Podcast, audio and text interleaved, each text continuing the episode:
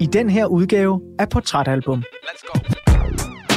Tysklands analytiker og super skarp tv-kommentator med de fedeste sko. Altid. Mirko Reimer Elster. Hjertelig velkommen til Portrætalbum. Mange tak. Min mor plejer altid at sige, at øh, hun kan ikke forstå, at et så intelligent menneske lytter til så primitiv musik. på nogen måde er jeg måske meget mere skrøbelig, end jeg fremstår på, på skærmen. Øh, og det er jo egentlig også det, jeg synes, øh, Eminems album rammer så fint. Han var jo gået fra at være white trash til at være white hot på, på sådan noget nærmest to, altså to år, ikke? Det var jo nærmest blasfemi, groft sagt, ikke? At der var en hvid, der, der havde klaret sig så godt. Du lytter til en Radio 4-udsendelse. Mit navn er Anders Bøtter, og jeg vil sammen med min lyddesigner Emil Germod gerne byde dig hjertelig velkommen til endnu en udgave af Portrætalbum. Igennem de næste to timer, der er jeg din vært og fortæller. Og i Portrætalbum, der vil vi som altid tegne et portræt af et udvalgt album, og ugens gæst, som har taget det her vanvittige, vigtige musikalbum med i studiet. Et album, som har betydet, og måske stadig betyder, enormt meget for ham. I den her uge i Portrætalbum, der er min gæst, USA og Tysklands analytiker, kendt fra blandt andet TV2 News, Mirko Reimer Elster.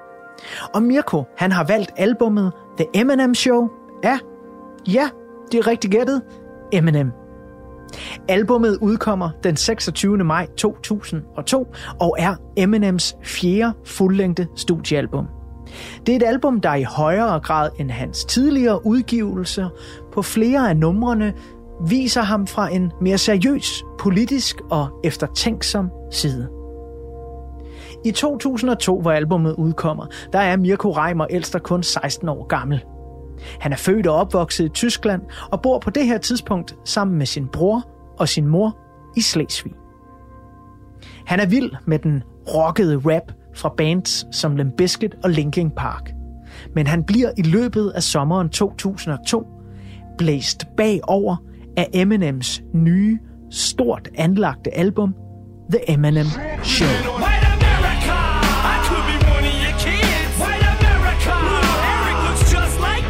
Men inden jeg om små fem minutter byder hjertelig velkommen til Mirko Reimer Elster her i studiet, så skal vi lige have sat scenen. For hvis jeg skal tegne et kort portræt af året 2002 for dig, ud fra nogle af de overskrifter for året, som jeg selv husker bedst, ja, så lander The Eminem Show jo midt i et år, som den dag i dag måske huskes som et år, hvor terrorangrebet på World Trade Center den 11. september 2001 faktisk trak lange skygger ind over alle de verdensomspændende politiske dagsordner. Either you are with us or you are with the terrorists. Men selvom efterdønningerne af 9-11 splittede store dele af verdens befolkning op i sådan en ret ærgerlig os og dem retorik, så var året 2002 også et samarbejdets år.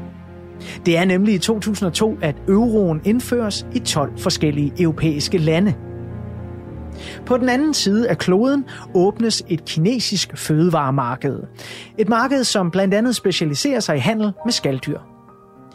Og det havde vel egentlig ikke været en sådan særlig nævneværdig nyhed for året 2002, hvis det ikke lige var fordi, at The Wuhan Huanan Seafood Wholesale Market i slutningen af 2019 bliver kendt som Ground Zero for de første udbrud af covid-19. Et andet sted i Asien afføder et terrorangreb menneskelig tragedie, da terrorister angriber to natklubber i den populære ferieby Kuta på øen Bali. Angrebet koster intet mindre end 202 mennesker livet og sårer over 300. Det er det største terrorangreb i Indonesiens historie, og det får især international opmærksomhed, fordi der iblandt de dræbte og sårede er mange turister. Også tre danskere mister livet i terrorangrebet. Her hjemme i den lille danske Annedam, der går det sådan lidt fredeligere for sig i 2002.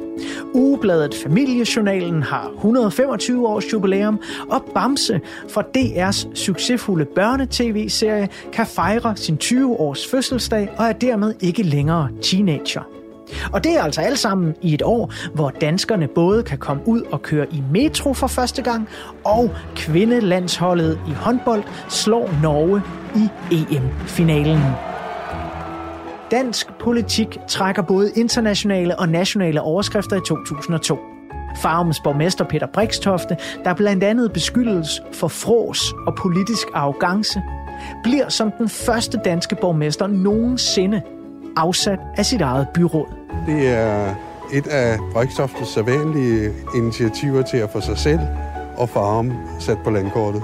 Så går det en del bedre ude i Bella Center på Amager ved København, hvor hele Europa følger med i Danmarks statsminister Anders Fogh Rasmussens værtskab for et EU-topmøde, der senere roses for at forene Europa i nullerne. and I strongly hope that it will produce stronger and more capable European countries because that would benefit us all. I 2002 der valgfartede danskerne i biografen for at se alle tiders største opfølgere til hvad der skulle vise sig at blive nullernes største filmfranchises. Man skulle bare lige gøre op med sig selv, om man var mest til filminstruktøren George Lucas' forsøg på at gøre Star Wars relevant for en helt ny generation med filmen Star Wars Episode 2 Attack of the Clones, eller om man gik og var mere spændt på den anden film i Ringenes Herre-trilogien, The Two Towers. Eller om man til syvende og sidst var en af dem, som var mere til den anden Harry Potter-film, The Chamber of Secrets. Men om noget af alt det her, det overhovedet betyder noget for den 16-årige Mirko Reimer Elster, der sidder på sit værelse i Slesvig og bliver suget ind i albummet The Eminem Show, ja, det ved jeg faktisk ikke. Endnu.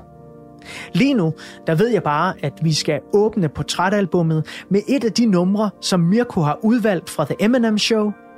Det her er Cleaning Out My Closet. Have you ever been hated or discriminated against? I have. I've been protested and demonstrated against. Picket signs for my wicked rhymes. Look at the times. Sick is the mind of the motherfucking kid that's behind. All this commotion, emotions run deep as oceans exploding. Tempers flaring from parents. Just blow them off and keep going. Not taking nothing from no one. Give them hell long as I'm breathing. Kicking ass in the morning and taking names in the evening. Leaving with the taste of sour as vinegar in their mouth. See, they can trigger me, but they'll never figure me out. Look at me now. I bet you're probably sick of me now, ain't you, mama? I'ma make you look so ridiculous now. I'm sorry, mama. I never meant to hurt you.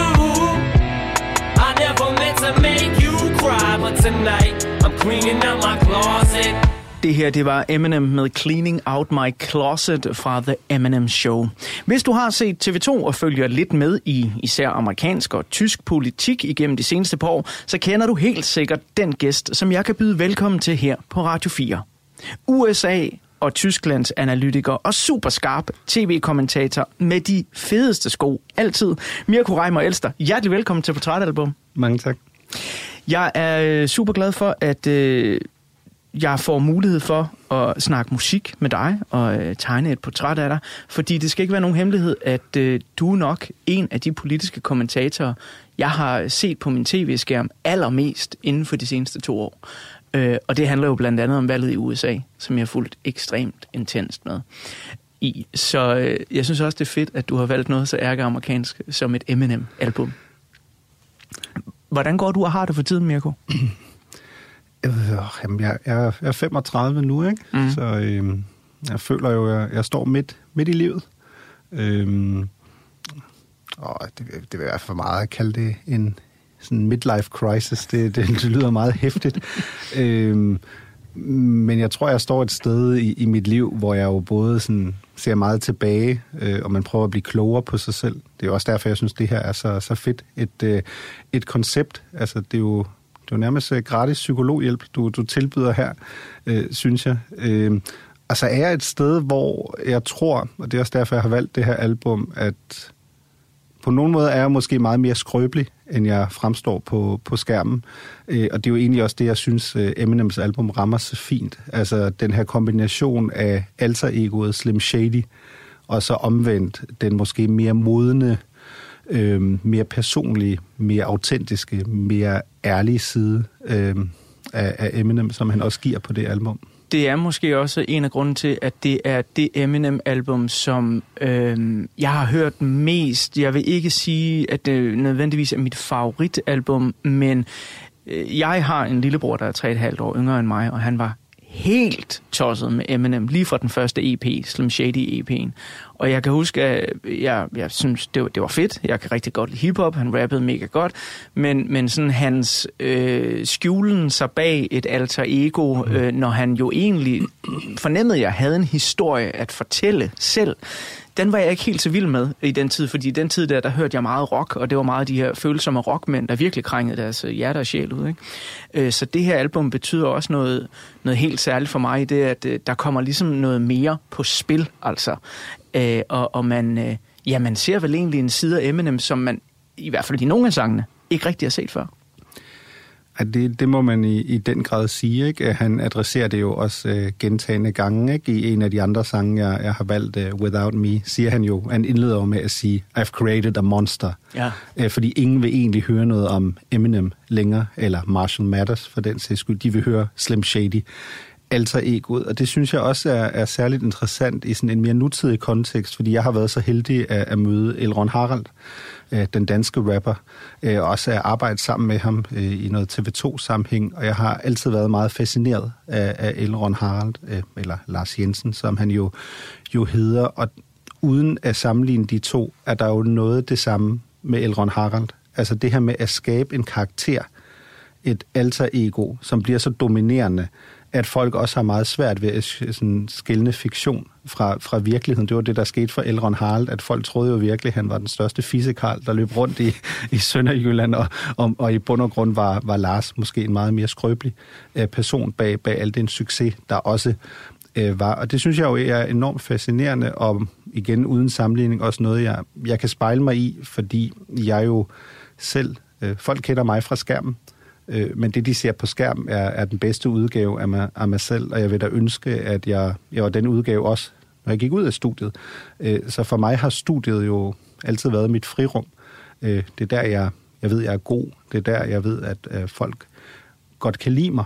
Øhm, og så kommer jeg ud, og så er man tilbage til hverdagen og alle de problemer, man jo bøvler med, ligesom alle andre mennesker også. Men så springer vi jo direkte ned i psykologitimen, Mirko. Øh, hvor er du så mest dig selv? Er det, når du er på skærmen og gør det her? Fordi noget af det, der er ved din formidlingskunst, som jeg elsker virkelig meget, det er din begejstring. Øh, det er det, der har hugget mig på især det amerikanske valg, og, og til dels øh, også det tyske valg, som jeg faktisk har fulgt mere med i, end jeg nogensinde har gjort i mit liv, tror jeg. Øh, fordi der var også virkelig meget på spil den her gang. Men hvor, hvor altså, er, er, er du mest dig selv, når du er på skærmen, tror du? Jamen, jeg tror, man kan jo ikke sætte det så skarpt op, fordi vi, der er jo ikke én udgave af mig, ligesom der ikke er én udgave af dig. Øhm, men det er da rigtigt, der er en, en tv-Mirko, og så er der en privat Mirko. Øh, det, du ser på skærmen, er også det, jeg er. Øh, den ironiske historie her, selvfølgelig i forhold til formidling, er jo, at øh, jeg har jo været med et par år nu øh, og jeg fik så at vide op til 2020-valget, at jeg faktisk var for kedelig. For kedelig? Ja, jeg er for kedelig på skærm, og jeg skulle give mere af mig selv. Øh, og jeg kan huske, at jeg sagde til vedkommende på TV2, det kan jeg godt, men det bliver noget andet, end det du er vant til. For mig var det en befrielse, fordi det betød jo, at jeg kunne træde ud af den, lad os kalde det, skygge af, af andre fremtrædende danske USA-eksperter, der selv havde bragt mig frem. Det er endnu en grund til, at jeg har valgt et Eminem-album, fordi Eminem i den grad jo også blev løftet af nogle af de store koryfærer øh, her, navnligt Dr. Dre selvfølgelig i, i høj grad. Og det var også det, der skete for mig. Jeg var heldig, at der var nogen, der var meget højere oppe i hierarkiet, der kunne se noget i mig. Øh, og samtidig prøvede jeg så desperat at efterligne nogen.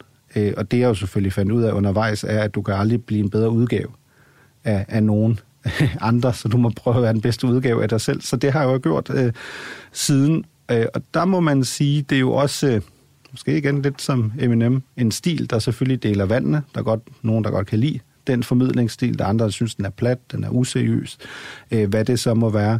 Øh, men kernen har selvfølgelig altid været, at jeg altid har haft den her nørdet begejstring. Øh, også da, da jeg gik i skole. Så på, på mange måder er det jo det, der også, hvis man skal være helt ærlig, gør op for, at jeg jo øh, har det, man vil kalde et radioansigt. Jeg er jo ikke sådan en typisk øh, sådan person, der, øh, der bliver eksponeret meget på tv i forhold til mit udseende. Øh, jeg plejede altid at sige til, under 2020-valget, der dækkede USA rigtig meget, at øh, det var nok ikke fordi TV2, da de headhuntede en USA-analytiker til kanalen, havde haft en, øh, et stillingsopsæt, der hed en overvægtig tysker øh, med mærkelige briller. At det, det var nok ikke lige det, der var ambitionen dengang. Men det fungerede, og det fungerer jo i høj grad, tror jeg, hvis jeg skal være ærlig, fordi jeg er så nørdet, som jeg er.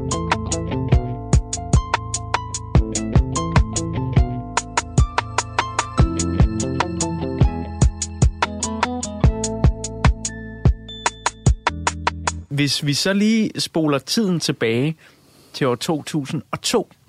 Jeg er i Slesvig, du bor sammen med din mor og din bror. Hvem er Mirko Reimer Elster i 2002?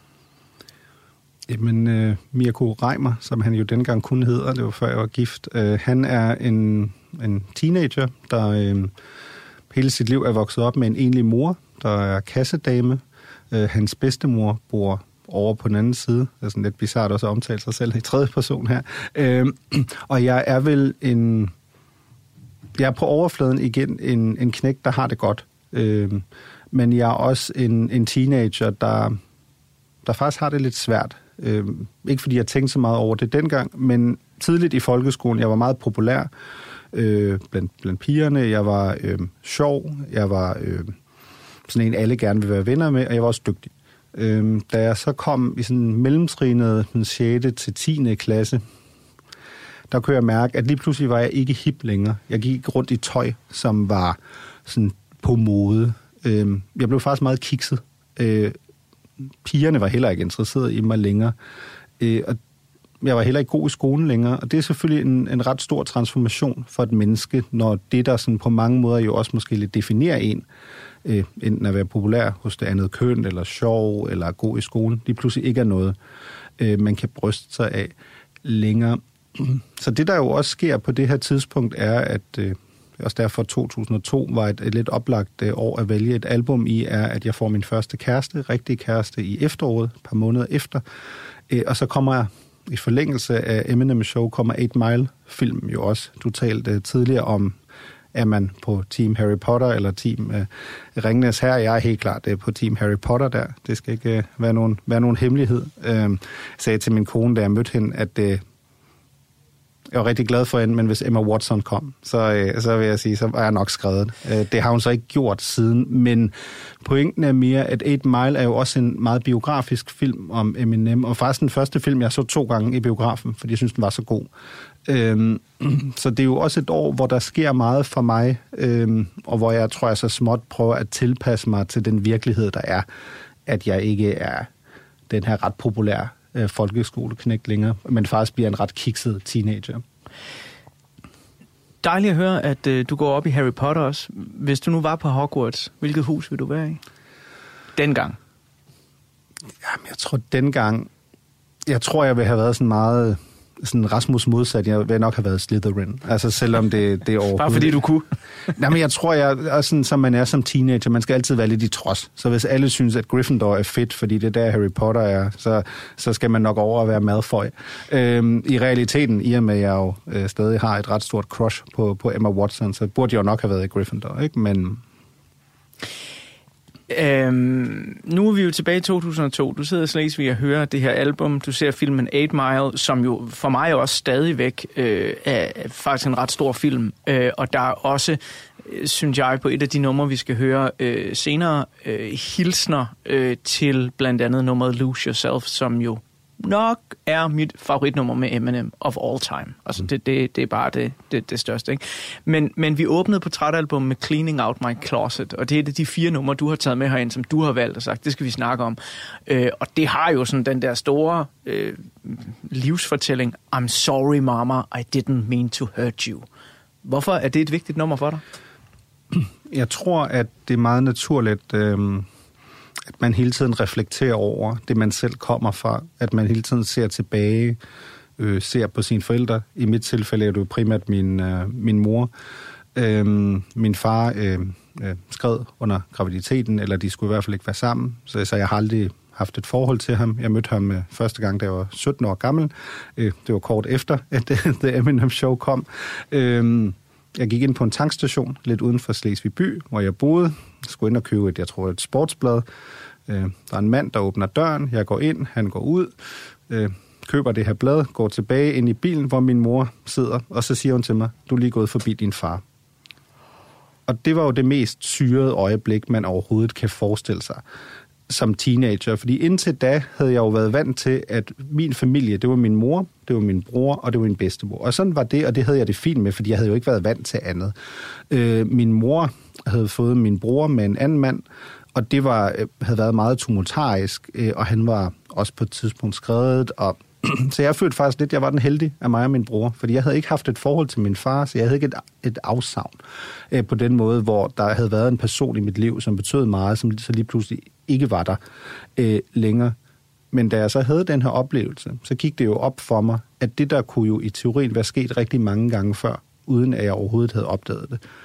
Øh, og det satte en masse tanker i gang, også fordi jeg jo så begyndte at, at få den her første kæreste, øh, Sina, Sine, som selv faktisk havde en mor og en far derhjemme. Så jeg kunne jo også mærke, at det, jeg kom fra, var ikke nødvendigvis normalt, eller hvad man skal kalde det. Og det er jo måske også det, der er så, så svært, at man prøver jo hele tiden som teenager at passe ind, samtidig med, at man prøver at skille sig ud. Altså, man vil gerne helst sådan go with the flow, men vil også gerne være lidt noget særligt, ikke? Øh, fordi det vil vi jo alle gerne på en eller anden måde. Øh, og det er jo sådan nogle ting, jeg har reflekteret især meget over, altså da jeg blev ældre. Nu har jeg selv børn, øh, nu er jeg selv forældre, Øh, så man går jo tilbage og tænker, okay, på en måde var jeg måske ikke den den heldigste, og det er jo overhovedet ikke nogen anklage, men selvfølgelig er man måske ikke født med, med de bedste kort på hånden, når man er barn til en enlig mor, der er kassedame, og så omvendt sidder jeg jo også her i en meget privilegeret position som universitetsuddannet, øh, meget på tv, meget på skærmen, så jeg kan jo se, at jeg har nogle helt andre muligheder, som jeg kan give mine børn, end min egen mor kunne.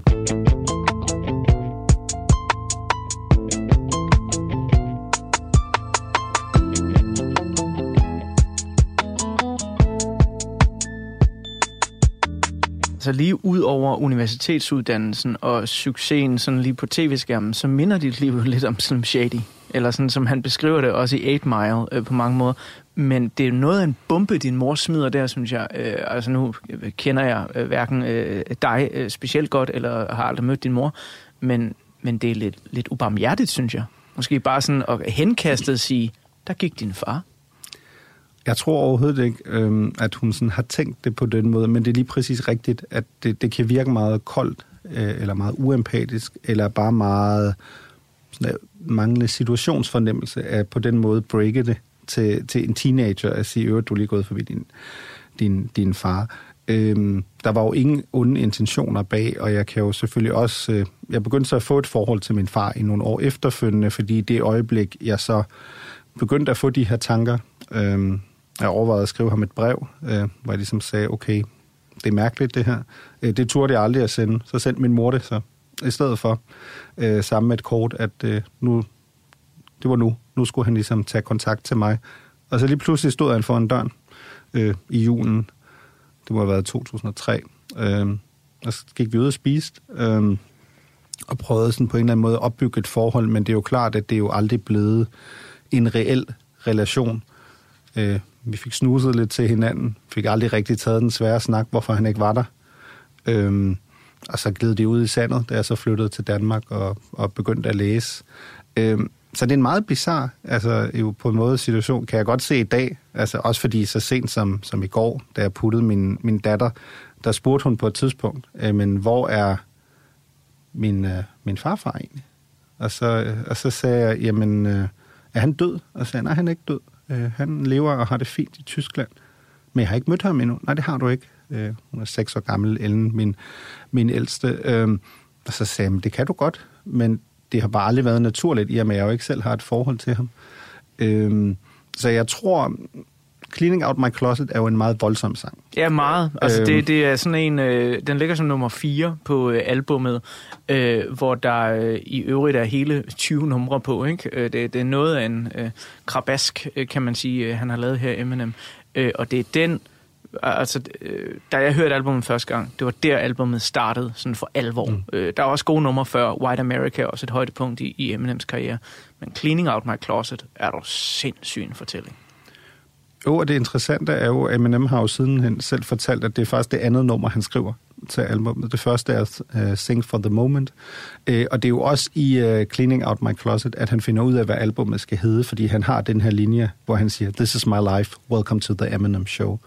Øhm, og det er jo også det, der på mange måder stadig fascinerer mig den dag i dag. Det er det her med, at han kan jo selv se, at han har sit almindelige privatliv, som selvfølgelig fylder væsentligt mere i offentligheden, end det gør for alle os andre, fordi manden er så kendt, som han nu engang er. Øh, og så samtidig er der jo det her, at hele hans liv er på en eller anden måde også et stort teater, det er et show.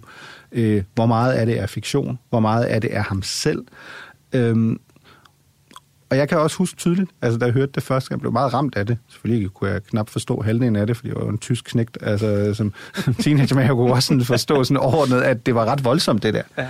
Øhm, også fordi det normalt ikke er sådan... Altså, jeg kan meget bedre lide den her mere sådan aggressive, sådan meget mere rappende, øhm, måske ikke så eftertænksomme Eminem, øh, også i forhold til nogle af de andre øhm, numre, der er på, på det album. Men det er jo lige præcis sådan et, et nummer, der går lige i hjertekuglen. Altså, du kan jo ikke lade være med at høre det og ikke begynde at reflektere.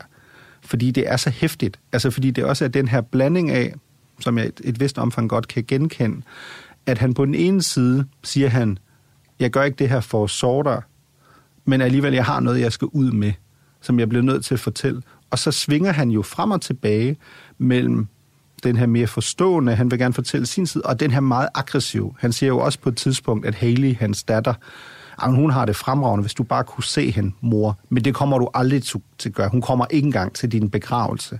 Altså den her harm og frustration, som Eminem jo altid har haft over for sin mor, øhm, som jo har været meget mere voldsom på de første to albums. Ja, der er det jo meget den udadreagerende unge mand, ikke? Der, ja. der nærmest har lyst til at plukke alle ned, ikke? Thinking I'm playing, thinking I'm saying this shit cause I'm thinking it just to be saying it. Put your hands down, bitch, I ain't gonna shoot you. I'ma pull you to this bullet and put it through you. Shut up, slut, you're causing too much chaos. Just bend over and take it like a slut, okay, ma? Oh, now he's raping his own mother, abusing a horse, snorting coke, and we gave him the Rolling Stone cover? You goddamn right, bitch, and I was too late. I'm triple platinum and tragedies happen in two states. I invented violence, you vile venomous, vile little bitches, bang, Vicodin, ring, ring, ring. Fix his chainsaw, left his brains off. Og det er jo også derfor, jeg elsker øh, den første del af Eminems karriere, fordi det følger nærmest et liv. Altså, der, mm. du har ungdommens øh, aggression og øh, totale ekstroverte måde at reagere på, og så når du Eminems show, hvor han pludselig bliver mere introvert.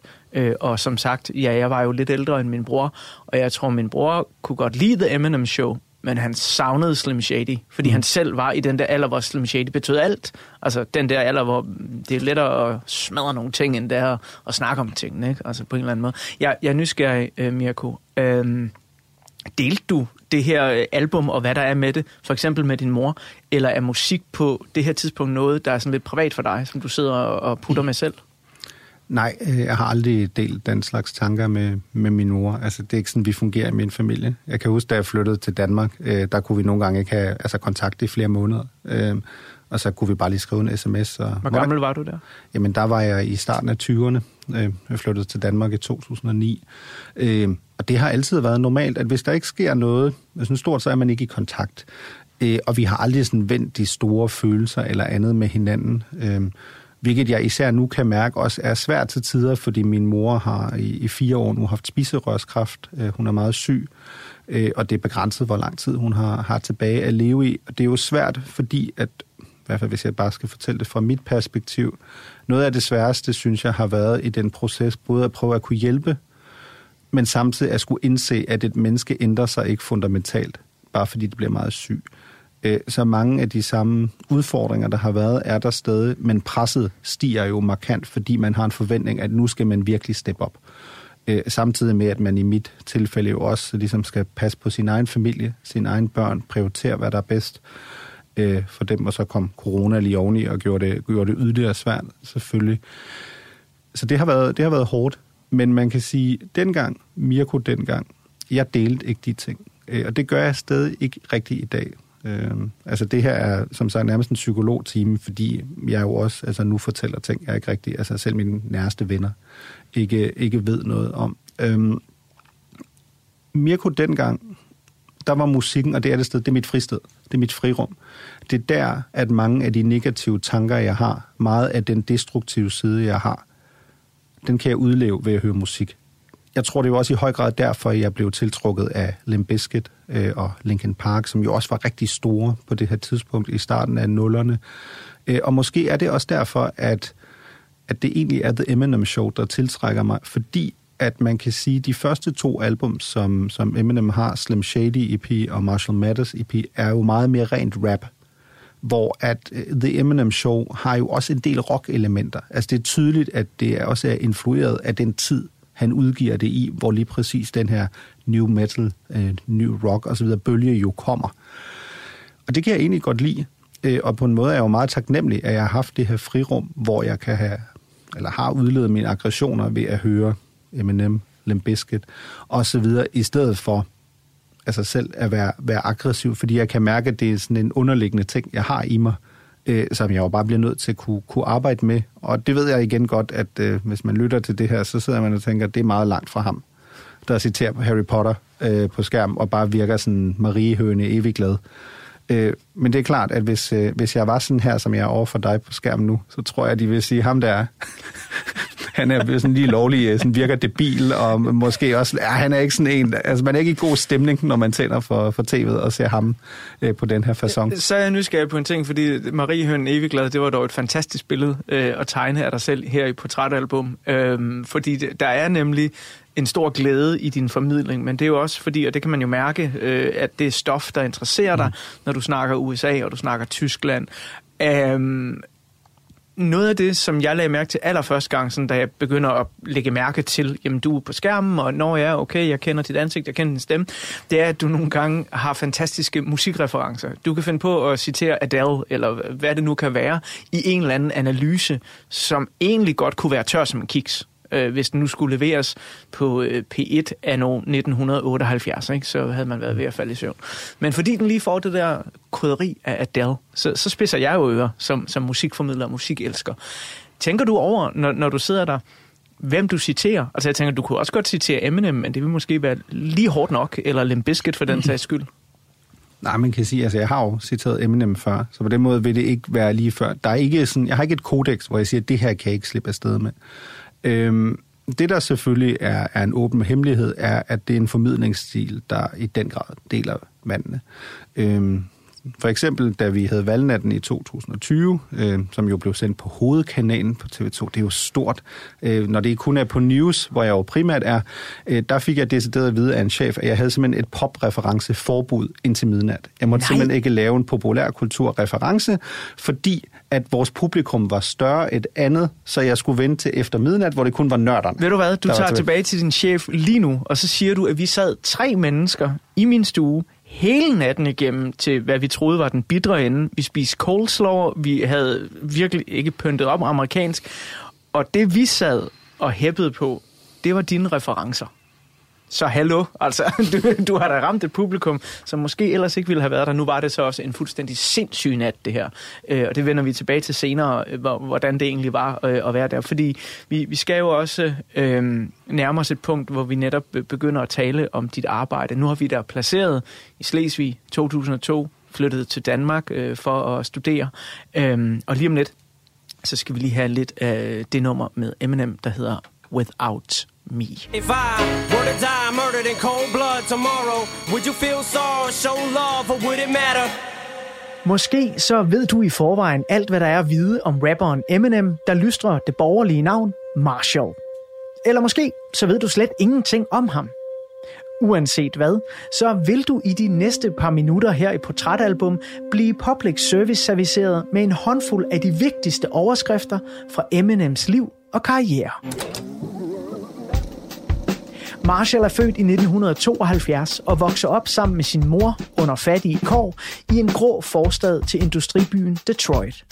Som 14-årig begynder han at rappe sammen med sin ven Mike Ruby. Og skal man være en sej rapper i Detroit-området i midten af 80'erne, så skal man have et sejt pseudonym. Mike bruger rappernavnet Manix, og Marshall tager navnet Eminem, som egentlig bare er en sammentrækning af hans navn, Marshall Mathers. Eminem udvikler sig naturligvis senere til Eminem. Fordi Eminem er ret skuffet over sit debutalbum Infinite, så opfinder han i midten af 90'erne sit voldelige over-the-top alter ego Slim Shady. Og det er med Slim Shadys grænseoverskridende rim, at det amerikanske hiphop-miljø for alvor begynder at bemærke den her unge Detroit-rapper. Eminems anden udgivelse, EP'en, Slim Shady EP, bliver bemærket i det vigtige hiphop-magasin The Source, og bliver også sendt til producer, rapper og hiphop-legende Dr. Dre. Og herfra, der begynder det at gå stærkt. Rigtig stærkt. Da Eminems anden fuldlængde studiealbum udkommer, The Real Slim Shady LP, i 1999, så stryger det direkte ind på den amerikanske Billboard hitlistes anden plads. Allerede året efter, så udgiver han The Marshall Mathers LP, og Eminems succes tages til nye højder. Det album, det sælger nemlig lige under 2 millioner eksemplarer på en uge. Og dermed så slår albumet Snoop Dogs mesterværk Doggy Style af pinden som det hurtigst sælgende hip-hop-album nogensinde. Og albummet tangerer også Britney Spears' rekord som det hurtigst sælgende soloalbum nogensinde.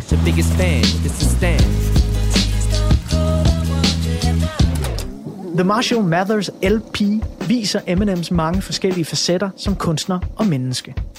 Albummet indeholder nemlig både betragtninger fra privatpersonen Marshall og hans voldelige alter ego Slim Shady. Eminem berører både hans egen hårde opvækst, problemerne med sin kone Kim og udfordringerne ved at blive kendt. Men det både gale og geniale ved det her album, det er, at det kan være svært at skelne mellem, hvilken personer det er, der taler på de forskellige numre. Er det den overdrevne, fantasifulde Slim Shady persona? Er det privatpersonen Marshall? Eller er det bare tekstforfatteren, komponisten og superrapperen Eminem? You, you did this to us. You did it. It's your fault. Oh my God, I'm cracking up. Get a grip, Marshall. Hey, remember the time we went to Brian's party and you were like so drunk that you threw up all over Archie? Igennem sin imponerende karriere har Eminem, ligesom mange andre af tidens store rapstjerner, kæmpet med et voldsomt forbrug af medicin og stoffer. Og under hårde og krævende indspilninger til den næsten biografiske 2002-film 8 Mile, hvor Eminem havde hovedrollen, der begynder rapstjernen at lide af voldsomme søvnproblemer. En medarbejder på filmholdet forsynede derfor Eminem med den stærke sovemedicin Ambien. Den hjalp på søvnproblemerne, men blev starten på et overlangt pillemisbrug. Misbruget udviklede sig, og i 2007 bliver Eminem indlagt på hospitalet efter en overdosis af metadon. Lægerne, der tilser ham, beskriver hans tilstand som i overhængende fare for at dø inden for de næste to timer. Men ligesom i de bedste eventyr, så er det, når alt ser mest håbløst ud for helten, at tingene tager en drejning. Eminem begynder på afvænding og har været ædru siden 2008. Han er tilknyttet behandlingsprogrammet Anonyme Alkoholikere, hvor hans sponsor er en kær ven, som også selv har haft store problemer med stoffer og alkohol. Eminems sponsor er nemlig Sir Elton John.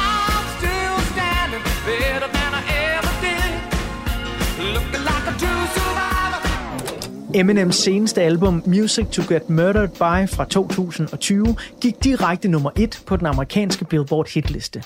Og dermed så blev Eminem den første kunstner nogensinde, som har haft 10 albums i streg, der har ligget nummer 1 på Billboard. Eminem har udgivet 11 studiealbums og solgt omkring 220 millioner albums verden over.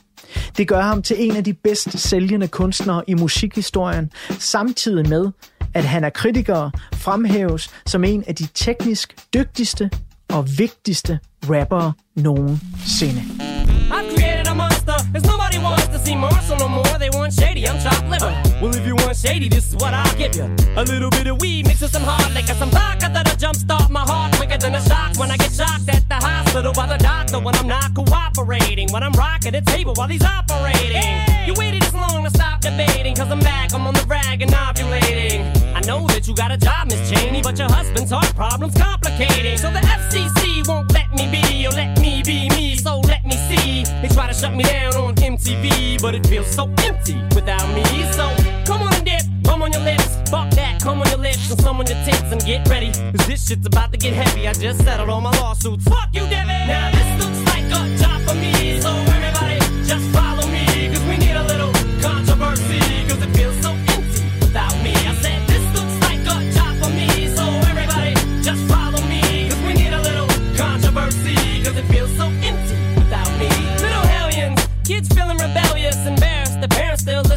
Elvis. They start feeling like prisoners helpless, till someone comes along on a mission and yells, Bitch! A visionary, vision is scary, can start a revolution, polluting the airwaves, a rebel. So just let me revel and bask in the fact that I got everyone kissing my ass, and it's a disaster, such a catastrophe for you to see so damn much of my ass. You ask for me, well I'm back. Na-na-na-na-na-na-na-na. Fix your minutes and I'm tuning in and then I'm gonna enter in and up under your skin like a splinter. The center of attention, back for the winner. I'm interesting. The best things in wrestling, investing in your kids' ears and nesting. Testing, attention please. Feel attention, soon as someone mentions me. Here's my 10 cents, my two cents is free. A nuisance, who sent? You sent for me? Now this looks like a job for me. So everybody just follow me.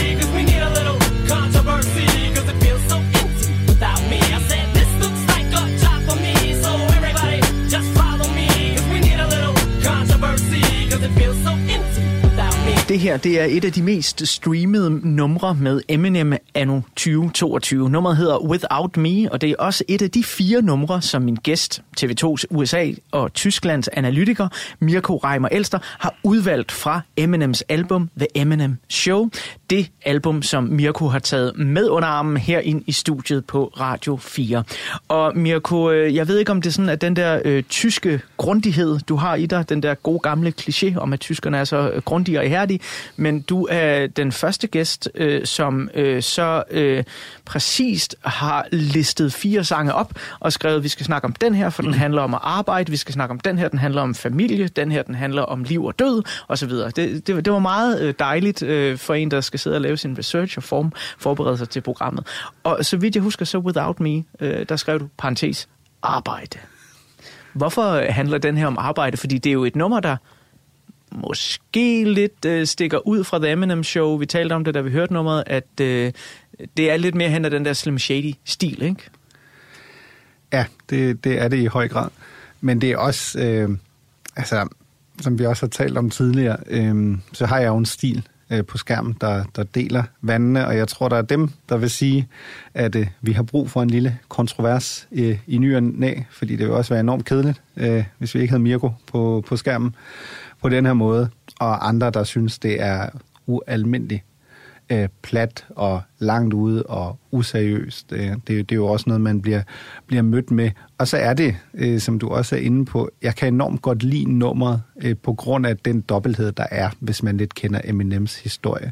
Der er øh, på mange måder, du fortalte om din bror tidligere, der var pjattet med, måske ikke Eminem, men mere med Slim Shady, og det her er jo Slim Shady.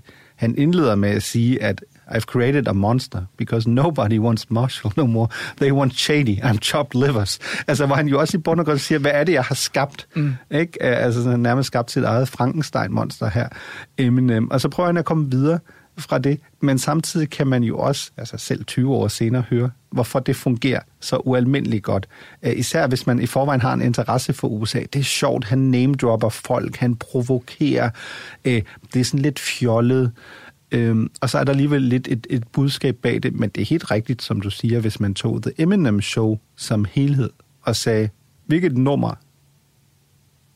virker meget fejlkastet, så er det jo det. Mm. Men øh, det er jo et godt nummer. Jo, og det er jo det, der sælger. Og der er en, en større historie i det, som jeg også synes er interessant, hvilket er, at der er altid den her diskussion øh, i, sådan, i hip-hop-verdenen om, at man skal være real. Man skal være autentisk. Man skal være ægte. Øh, Øh, og der er jo mange holdninger til, hvordan man er ægte og autentisk. Det er jo præcis det samme i min branche. At vi vil gerne have folk, der ikke er øh, mellemledersæt, øh, lyseblå øh, skjorte og mørkeblåt øh, jakkesæt. Men uh, hvis der er en, der skiller sig for meget ud, det er også et meget stort problem, fordi helst skal vi alligevel være sådan lidt et med tapetet. Og der kan man sige, Eminem siger det selv i et interview efter, at albummet kommer, hvor han siger, jamen hør nu her, hvis jeg skal bruge den her stil og de her sange til at komme ind til, at folk lytter til det, jeg egentlig gerne vil fortælle dem, så har jeg det helt fint med det. Og det er jo i bund og grund også, synes jeg, en af fortællingerne bag det her album, at der er stadig noget shady i det, men det er jo groft sagt også sådan indgangsbilletten til, at vi så også for eksempel lytter til Cleaning Out My Closet, og den mere personlige, måske øh, mere sådan eftertænksomme Eminem, som vi jo i høj grad også møder på det her album. Nu øh, nævner du selv øh, linjen I've created a monster. Og nu ved jeg ikke, om det er så direkte en reference til Mirko Reimer Elster på øh, TV2, som jeg gerne vil gøre det til op i mit hoved. Men, men kan du nogle gange godt selv blive fanget i det her og synes, at du har skabt et monster med at være øh, den formidler, som du er? For det var jo det var din egen arbejdsgiver, der sagde, du bliver nødt til at poppe den lidt op. Og da du så gjorde det, så fik du på et tidspunkt at vide, det er for meget. Så hvor, hvor skal man ligge hen? Altså har du skabt et monster? Nej, det, det føler jeg overhovedet ikke. Jeg vil faktisk vende om at sige, at jeg tror i min, eller det er jo så vores øh, branche, også din, øh, Anders, man skal altid huske, at det her var jo ikke for evigt. Øh, lige nu er jeg øh, groft sagt sted et ungt og frisk pust, og ej, hvor er det spændende, og nu har jeg også været så meget på skærm, at jeg er blevet sådan lidt et TV2-navn og fint og så videre. Men der kommer også et tidspunkt om, jeg ved ikke hvor mange år, hvor de siger, ham der, ham er vi godt nok træt af, og så er der måske en ny tendens i branchen, der siger, ham der, han er helt fejlplaceret, han skal væk, eller nu har vi også set ham nok.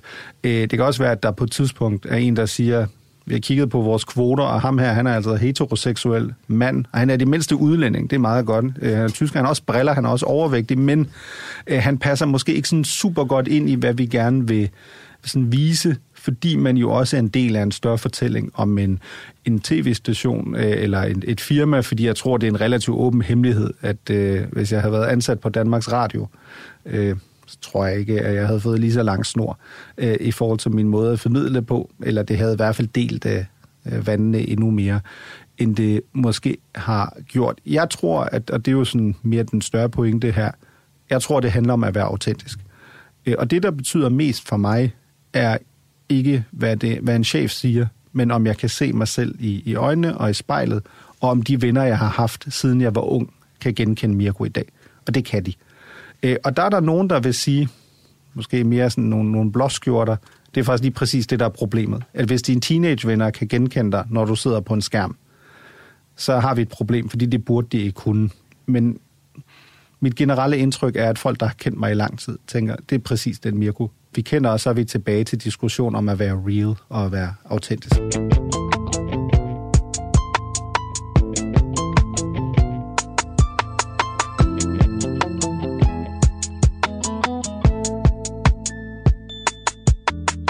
Jeg er jo ret langt inde i heavy metalens verden, og hvis der er noget heavy metal og hiphop har til fælles, så er det, at man godt kan lide at lave musik og have et visuelt image, der er larger than life, og også ret i hvert fald i hiphopens tilfælde, meget selvfedt.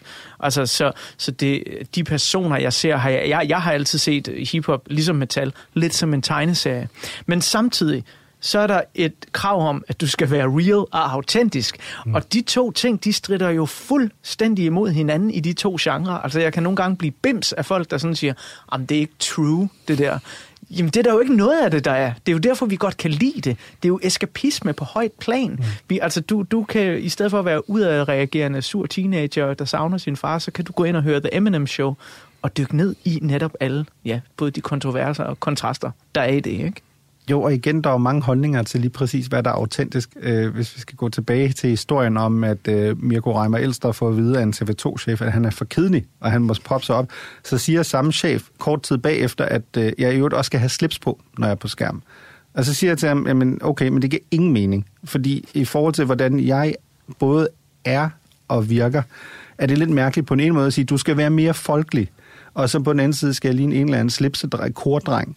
Øh, og jeg har jeg har været 4-8 dobbelthager. Altså slips er heller ikke sådan det mest, altså sådan måske stylet at give en, en lidt overvægtig mand på til at starte med. Og der er vi jo tilbage til, på den ene side skal man være sig selv, på den anden side hiver vi sådan et katalog frem af person, der er meget på skærm, der er mand, skal helst have, have slips på. Øh, og der kan man sige, der tror jeg også, vi stadig er inde i sådan en lige præcis diskussion om, hvordan og hvad er ægte. Og det noget, der jo er i høj grad interessant med Eminem, er jo også, vi taler om en hvid mand, der bryder igennem i en meget sort kultur i USA. Den diskussion har jo også været der, og den er der jo også. Og noget af det, jeg synes, der er enormt fedt på det her album, som han jo også adresserer igen og igen, er, at han siger, hvis jeg havde været sort, så havde jeg solgt halvdelen af, hvad jeg har solgt, fordi jeg ved godt, at det, at jeg er hvid, har givet mig en kæmpe fordel. Øh, et af de andre numre, jeg havde overvejet at tage med, var White America. White America,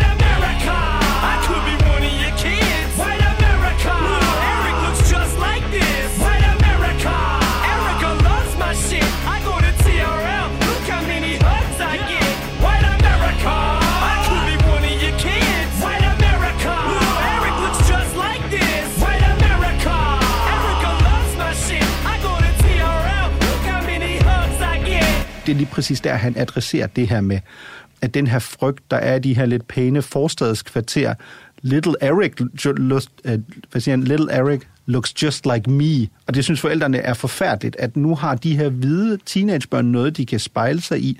Vel at mærke jo noget, altså børn under 18 år ikke kunne købe fysisk i USA, fordi det jo var øh, alders øh, mærket på en måde, at det ikke var noget til teenager. Der var jo kæmpestore diskussioner om, at det Eminem sang om, ej, ej, ej, det er helt forfærdeligt, det må børn i hvert fald ikke øh, komme i nærheden af. Det gjorde de jo så sjovt nok alligevel.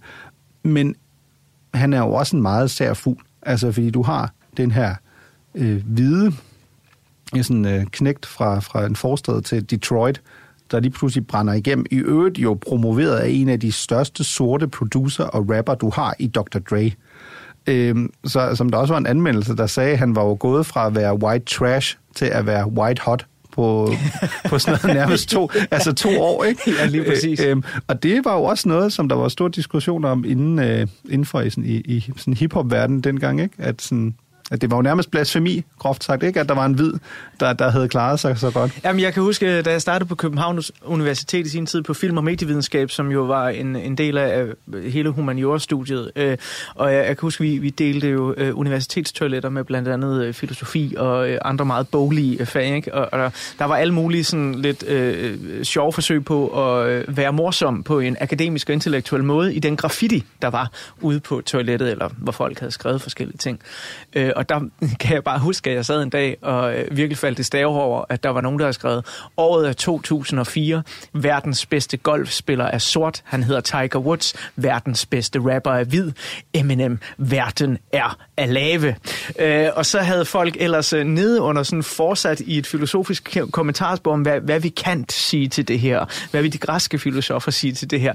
Men det er jo en ting, altså som man, jamen den dag i dag kan, kan vi sidde og grine lidt af det, ikke? Men på det tidspunkt, hvor Eminem kommer frem, er det jo forsidestof, at en amerikansk rapper går hen og laver, altså Eminem Show bliver, jeg tror nok, det er årets tredje mest solgte album, altså på verdensplan. Mm. Tredje mest solgt i hele verden, ikke? Det, det er jo noget, der bare 10 år før, det var fuldstændig utænkeligt, at en, at en hvid mand kunne gøre, ikke? Jo, altså igen, især i den verden, han kommer fra. Eminem er, er den første øh, hvide øh, rapper eller person, der kommer på forsiden af The Source, som er det her meget, præ, altså en meget prestigefyldte hiphop øh, magasin. Altså bare det. Ikke? Altså, det er jo sådan, I dag registrerer vi det jo ikke længere, fordi det er måske heller ikke sådan de, hvad kan man sige, sådan brudflader, vi er optaget af. Øh, og især ikke sådan det der med, at der er en hvid, der klarer sig godt øh, i, en, øh, i, en, i en sort verden. Man kan jo sådan være lidt kynisk og sige, at hvis Eminem var kommet frem i dag, så havde vi haft lange diskussioner om øh, cultural appropriation og så videre. Så havde det nok også været et problem, at han havde boltret sig i den sorte kultur, og havde lånt og så videre, og var blevet inspireret af den. Øh, men hvis man tænker på, hvor, hvor store overskrifter det giver nu om dagen, når for eksempel, hvad vi er, en transseksuel er på forsiden af et eller andet modemagasin, eller sådan noget, det er historiske, og så videre, så er det jo lige præcis meget bemærkelsesværdigt at tænke på, som Eminem jo også øh, refererer igen og igen, han vel nærmest, øh, der har ikke været noget større siden Elvis, Altså, at der er sådan en hvid en, der kommer ind i en sådan primært øh, sort eller afroamerikansk kultur, og så klarer sig så godt, som han gør. You about to witness hip hop in its most purest, most rawest form, flow, or most flawless, most hardest, most honest, known artist. I næste time af Portrætalbum, der øh, skal vi høre lidt om, hvordan at du, Mirko, så balancerer ham, der er på skærmen, og ham, der skal være far derhjemme. Vi skal høre lidt mere om, hvorfor du har udvalgt de numre fra The Eminem Show, som du har. Og så vil jeg også stille mit sædvanlige spørgsmål om, hvad noget af det mest frigjorte, du nogensinde har lavet i dit liv, det egentlig er. Men det er alt sammen i næste time af Portrætalbum. Du lytter til Portrætalbum på Radio 4. Mit navn, det er Anders Bøtter, og jeg er din vært og fortæller i godt og vel en time endnu. I den her uges portrætalbum, der har jeg besøg af USA og Tyskland, analytiker Mirko Reimer Elster, som du muligvis kender fra mange optrædener på blandt andet TV2 News. Men inden samtalen imellem Mirko og jeg fortsætter, så vil jeg lige tage dig lidt med tilbage i tiden, til musikåret 2002. For ud over albummet The Eminem Show, som Mirko har taget med herind i studiet, hvad var det så egentlig, vi gik og lyttede til der i begyndelsen af nullerne? Helt generelt, så kan man sige, at både rocken, poppen og hiphoppen blev en hel del blødere i begyndelsen af nullerne. I hvert fald på hitlisterne. 90'ernes grungebølge er for længst stendød, og i USA der er det især navne som de poppede rappere Nelly, Ja Rule og P. Diddy, der tegner sig for de største single hits. Og det gør de alt imens rockgrupper som The Calling, Linkin Park og især Nickelback giver et stort comeback til den eftertænksomme, følsomme mand. This is how you remind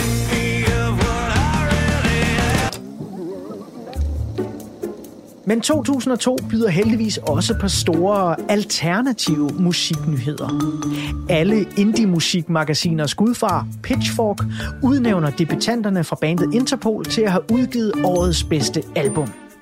2002 er også året, hvor vi mister det britiske musik- og punkikon Joe Strummer fra The Clash. TV-serien The Osbournes, hvor den aldrende metalgudfar Ozzy Osbournes liv med hans skøre og skæve familie kan følges, får premiere på MTV. David Bowie udgiver det kreative comeback-album Heathen, og når ja, så er 2002 også året, hvor den tidligere Nirvana-trommeslager, nu Foo Fighters frontmand Dave Grohl, igen sætter sig bag tønderne. Og det gør han hos bandet Queens of the Stone Age. Og sammen udgiver de årtidets bedste hard ørken heavy rock album Songs for the Deaf.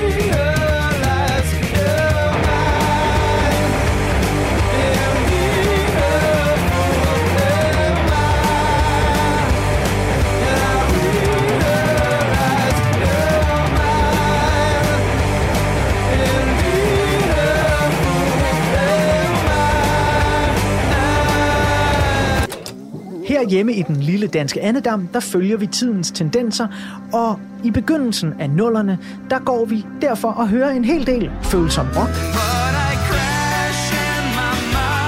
Og lidt følsom hiphop, 21 år, drengesind Brænder benzin af på H.C. Andersens Boulevard og det bliver bemærket til Danish Music Awards 2003, hvor Sabia løber med priser for både årets danske album, årets danske gruppe og frontmand Søren Hus bliver årets danske sanger. Den nye, spændende, poppede hiphopgruppe Nick Jay løber med priser for årets nye danske navn og årets danske hit for nummeret Hot.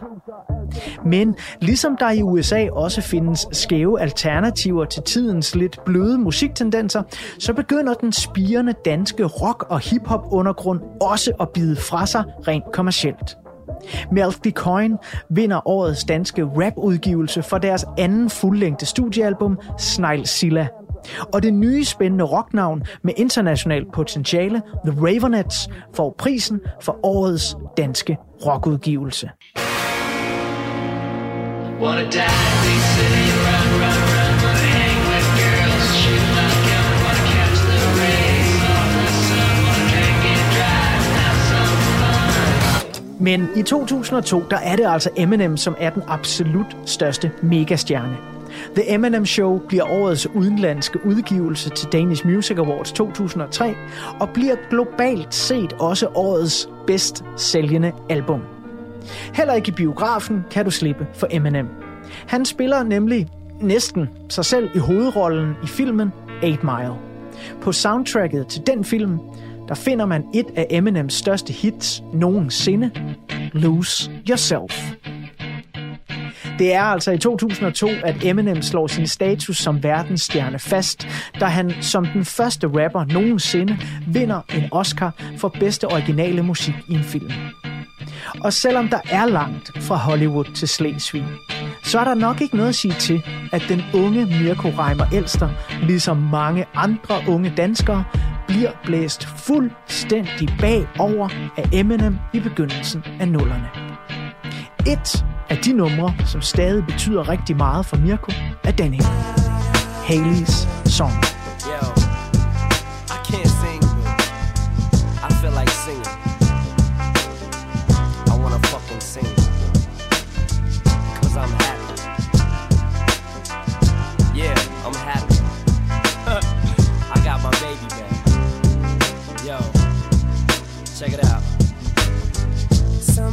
Some I sit staring out the window, watching this world pass me by.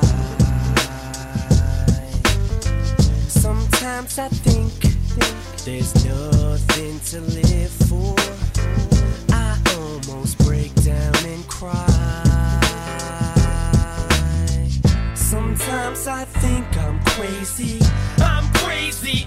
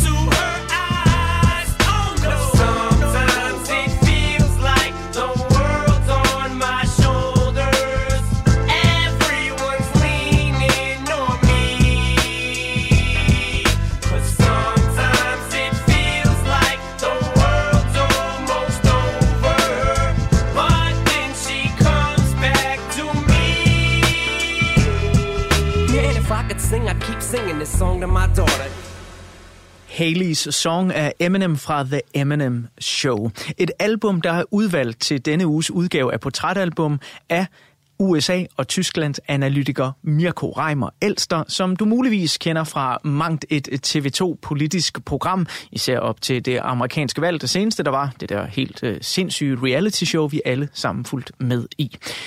Mirko han har udvalgt fire numre fra The Eminem Show til den her udgave af Portrætalbum. Og i den øh, forrige time, der snakkede vi om, Mirko, hvordan at øh, du øh, som 16-årig sidder i Slesvig hjemme hos din mor, som du bor sammen med på det tidspunkt. Du kender ikke din far, og så hører du det her album, og det får virkelig stor betydning for dig, ligesom Eminems andre albums havde i den tid.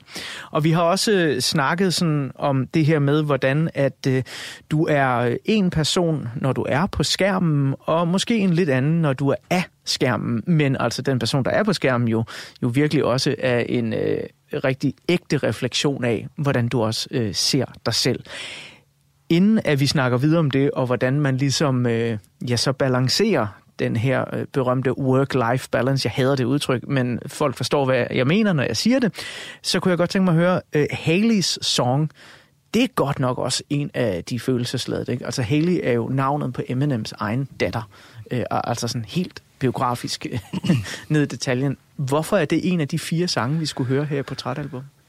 Mm.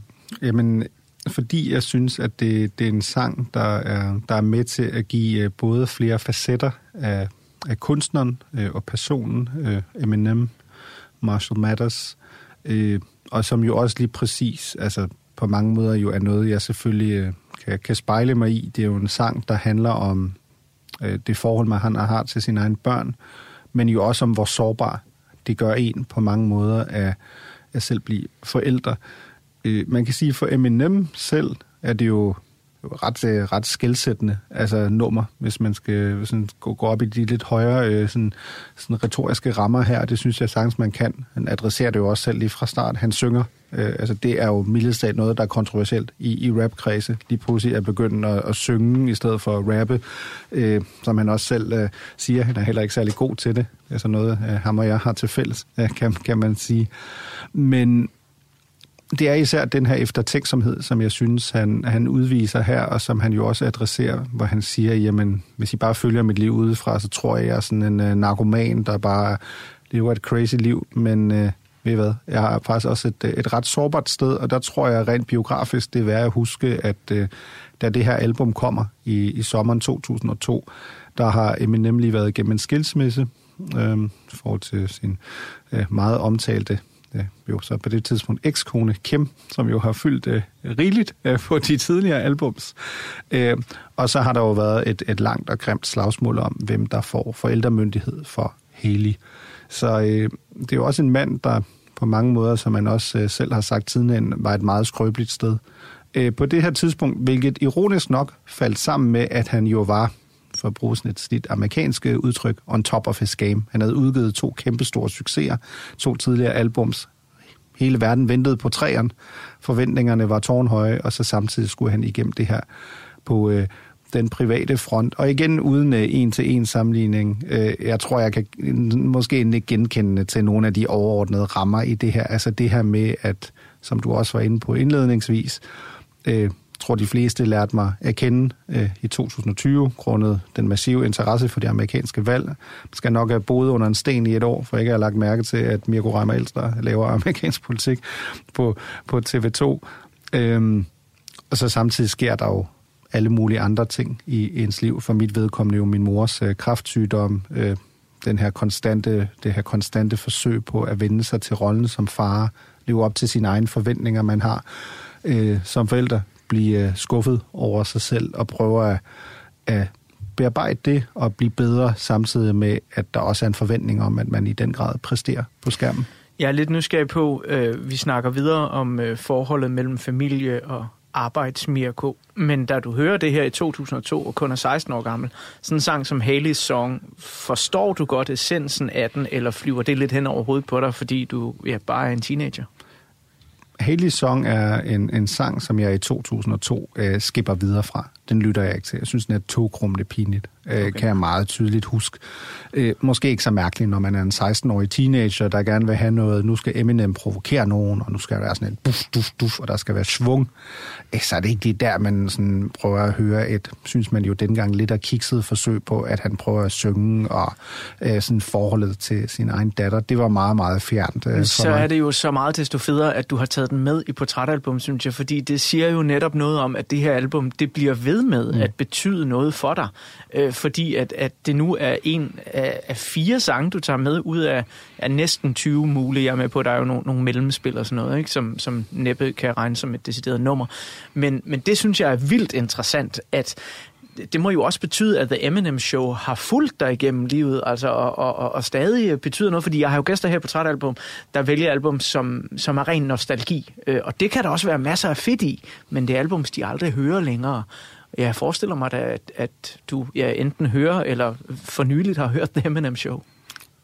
The Eminem Show er et album, der betyder mere for mig i 2022, end det gjorde i 2002. Fordi at mange af de facetter, mange af de nuancer, har jeg jo først for alvor lagt mærke til, da jeg er blevet ældre. Jeg kan også spejle mig meget mere i det album i dag, fordi nogle af de øh, overordnede tematikker, der bliver adresseret, forældreskab, forholdet til ens egne forældre, øhm, de fylder jo meget mere for mig, logisk nok, øh, i dag som 35-årig, end de gjorde, som, da jeg var 16. Og samtidig er der så noget, der gør, at jeg altid er blevet hængende, hvis man skal kalde det det, i forhold til hiphoppen og, og rappen. Det er, at mange af de ting, der tiltrækker mig dengang, de er der stadig. Altså det er både det fortælleunivers, der er. Øh, min, øh, min mor plejer altid at sige, at øh, hun kan ikke forstå, at et så intelligent menneske lytter til så primitiv musik. og, øh, Okay, ja, undskyld, jeg griner, men wow. øh, og det, øh, Nå. det synes jeg altid er sådan en meget interessant Ja, observation. ja, mine og jeg- forældre, de forstår heller ikke, hvordan jeg har havnet over i den der heavy metal gryde. Det, det, det, det kan de ikke forstå. Jeg voksede jo op med Queen og Bob Dylan, mm. så hvordan kan det være gået så galt? Ja. Øh, og, min, øh, og jeg plejer altid at svare min mor, at øh, jeg tror, hun tager fejl i, i dobbelt henseende der, både i forhold til min egen intelligens og øh, rapmusikkens angivelige primitivitet. Fordi hvis man lytter til de her tekster, det er jo kunst på højt niveau. Man kan, være, man kan måske ikke føle sig selv repræsenteret i de her tekster, men at kunne skrive på den måde, kunne lave de her fortællinger, er jo helt vildt fascinerende. Øh, måske er det også blevet noget, der selvfølgelig i forhold til min egen karriere nu fylder mere, fordi der jo også er et enormt formidlingsaspekt, selv sagt, i, i rapmusik.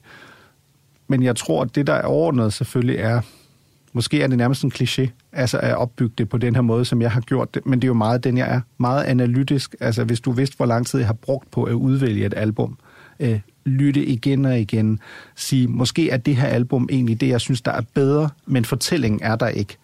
Øh, altså det her er jo sådan nærmest et Rain Man-agtigt valg at sige, okay, jeg vælger det her album, fordi der er de her fire sange, og der er det her underelement, og så sender jeg til dig og siger, jeg vil gerne snakke om det her, fordi det repræsenterer den her del.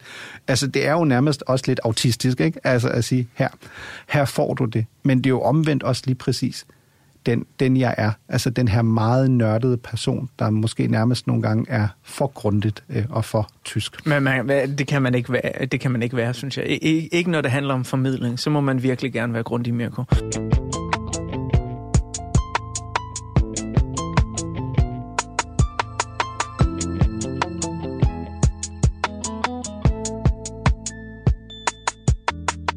Øh, en ting, der slog mig, da vi snakkede sammen, inden vi kom i studiet, hvor jeg jo altid lige ringer til mine gæster og hører, hvad for et album skal vi, og så videre.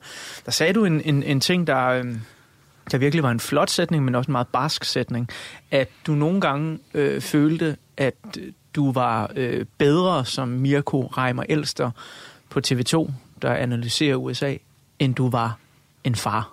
Altså, du, du, du var den bedste version af dig selv på tv, og du ville ønske, at du kunne være en bedre version som far. Og det er jo signifikant, når vi snakker Haley's Song. Hvorfor er det sådan? Jamen, jeg tror, jeg helt ærligt kan sige, at jeg, el- jeg har to børn, og jeg, jeg elsker dem meget, meget højt, og de, de er fantastiske. Men det at få børn har også været noget af det sværeste øh, i mit liv. Øh, fordi jeg tror, der er sådan to ting i det. Det ene er, at fordi jeg selv kommer fra, kan jeg jo så se nu, når jeg kigger tilbage, apropos cleaning out my closet, øh, Øhm, en meget dysfunktionel familie. Det er ikke almindeligt, at man ikke øh, ser sin far for første gang på en tankstation, når man er 17. Øh, det er ikke nødvendigvis normalt, at man ikke rigtig kan tale øh, mere intimt eller mere sådan tæt med sin mor. Øh, det er ikke normalt, som jeg, ikke at invitere sin bror til sit eget bryllup, hvilket jeg ikke gjorde, øh, fordi vi ikke rigtig har en relation til hinanden. Alle de her ting er jo ikke normale. Øh, så lige pludselig vil man gerne selv have børn. Øh, jeg har været meget, meget heldig, at øh, jeg mødte min kone, som er et helt fantastisk menneske. Øhm, og så har man selvfølgelig alle mulige forventninger om, nu skal man gøre det på en bestemt måde, og man skal også underforstået gøre det bedre. Og hvis man i forvejen er så nørdet, som jeg er, og også øh, har meget høje forventninger til sig selv, så ligger man jo også op til, at man skuffer sig selv. Og jeg tror, alle, der har børn, ved jo, at der er ikke noget værre end at skuffe. Men tror du, du Børn. skuffer dig selv, eller skuffer du dine børn? Jeg skuffer også mine børn, men jeg tror, det er rigtigt nok, at det, det jeg måske skuffer mest, er mine egne forventninger til, hvordan jeg skal være som, som far og forældre. Øh, Så jeg er jo nået til et punkt, hvor at hvis jeg skulle kunne spole tiden tilbage 10 år, så tror jeg, jeg ville have truffet nogle andre valg, hvis jeg havde vidst det her. Så tror jeg ikke, jeg var kommet sammen med min kone. Øh, Så tror jeg ikke, jeg havde fået børn. Ikke fordi jeg ikke er enormt lykkelig og privilegeret for, at jeg har dem i mit liv den dag i dag, men fordi jeg nogle gange godt kan tænke, at et menneske som jeg måske egentlig vil fungere meget bedre, hvis jeg bare var mig selv. Hvis jeg bare var den nørdede Mirko, øhm, der sad og lavede, hvad jeg gjorde. Omvendt må jeg også være så ærlig at sige, at min kone og mine børn er jo også mit holdepunkt. Det, der i sidste ende kommer til at betyde mere for mig i det lange løb end mit arbejde, hvor det kan skifte hurtigt. Men selvfølgelig er det grundlæggende en svær situation som menneske at stå i, at man føler, at man er den bedste udgave af sig selv, når man møder ind på sin arbejdsplads, og den dårligste udgave af sig selv, når man er derhjemme, og at man i bund og grund egentlig helst kun vil være, hvad skal man sige, øh, skærm Mirko, og ikke familie Mirko. Jeg havde besøg af den tidligere sportsdirektør og tidligere professionel cykelrytter Brian Holm, og han har på et tidspunkt udtalt noget, eller det er ikke et direkte citat det her, men at han flere gange i sit liv har prioriteret arbejdet over sin familie, og han faktisk ikke kunne se problemet i det. Han kunne ikke se, hvor, hvorfor det skulle være et problem, fordi det var på arbejdet, at han brændte igennem, og han elskede det, han lavede, og det gjorde ham til en bedre version af ham selv. Men han havde misset mangt en konfirmation, og jeg tror nok sin egen søns 18-års fødselsdag, øh, forskellige ting. Øh, og han lader lidt til, da han kom med den her udtalelse i hvert fald, at være ret meget i balance med det. Har du svært ved at finde den balance, hvor du ikke slår dig selv i hovedet?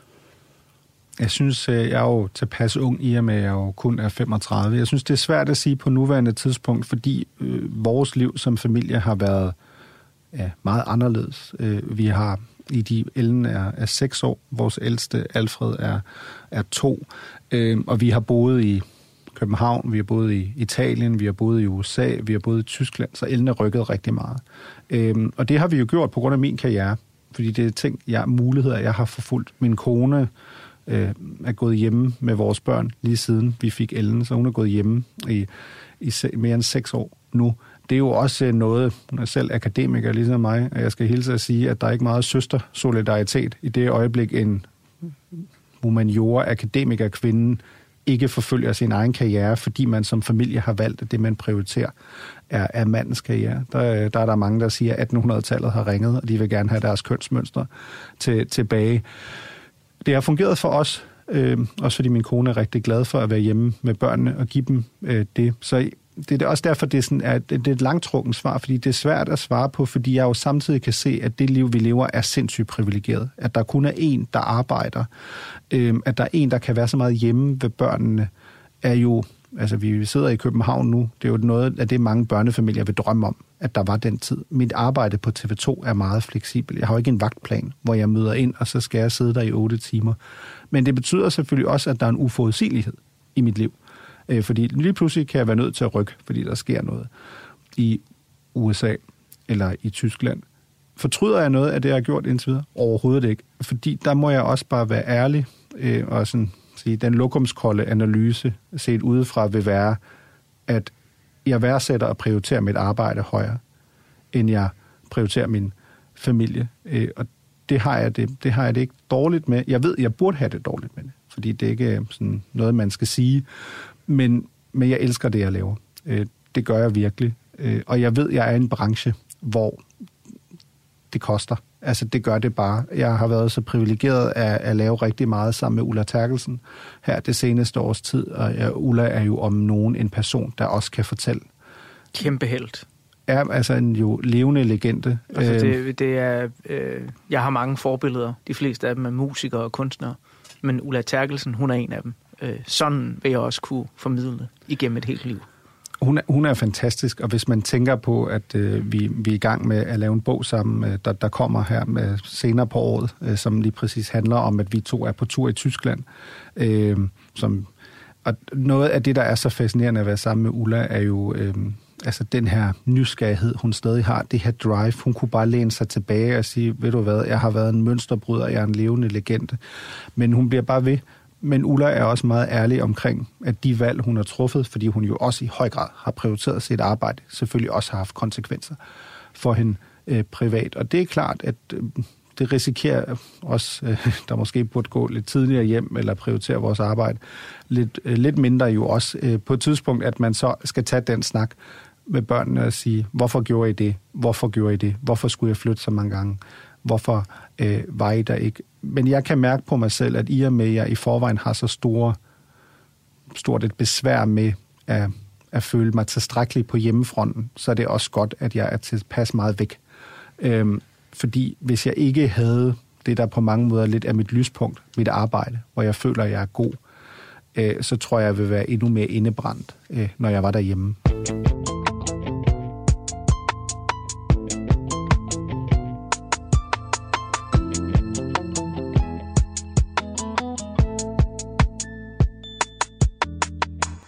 Mirko, øh, jeg er meget fascineret af, hvad man kan kalde det historiske fikspunkt i et menneskes liv. Øh, du ved, et sted i ens liv, som man vender tilbage til igen og igen og tænker på. Og den fascination, den øh, deler jeg med den danske forfatter Søren Ulrik Thomsen, og jeg kunne godt tænke mig lige at blive litterær et øjeblik og læse noget op for dig. Fordi i hans essaysamling Stor Kongeskade 23, der skriver han blandt andet på nogle af de allerførste linjer. Er der et enkelt år eller et sted i et menneskes liv, der efterhånden, som tiden går, vil vise sig at være det vigtigste. Punktet, hvor passerens spids kan placeres, fordi alt tidligere drømmeagtigt peger ind mod det, og alt senere viser tilbage til dette centrum, hvis betydning man selvfølgelig ikke erkender før langt senere. Ja, det er der. Og man skal ikke have talt længe med et andet menneske, før man kan indkredse tid og sted for dette mærkelige brandpunkt i vedkommendes liv. For efterhånden, som vi bliver ældre, fortæller vi de samme historier igen og igen. Og det er jo et stort spørgsmål, men hvis du skulle komme med et kvalificeret bud, hvor skal passerens spids så placeres i dit liv? Er der et år? Er der en hændelse? Der kan jo være flere af dem, men hvor går vi hen, hvis vi skal se et portræt af Mirko 2022? Jamen, så tror jeg, at vi faktisk lige præcis skal til 2002, øh, også det år, jeg, jeg har, har valgt, hvor The Eminem Show kommer. Øh, ikke nødvendigvis, fordi der sker så meget lige præcis det år, det gør der også, men også fordi det falder imellem øh, sådan to øh, Øh, andre år, 2001 og 2003. Så jeg vil sige, det er en periode, hvor der sker meget. Det er klart, øh, i forhold til mit eget liv, og i forhold til også især mit professionelle virke, er det svært ikke at tale om 11. september 2001, øh, som jo for mig, det vil komme bag på mange nu, men jeg var ikke spor politisk interesseret øh, op til 11. september. Ja, det kommer meget bag på mig. Øhm, jeg kan huske en øh, mindre sådan køn anekdote, men meget sjov i dag, at jeg i 8. klasse fortalte min historielærer Chantal, at øh, hun spurgte mig, hvorfor jeg ikke var interesseret i den franske revolution.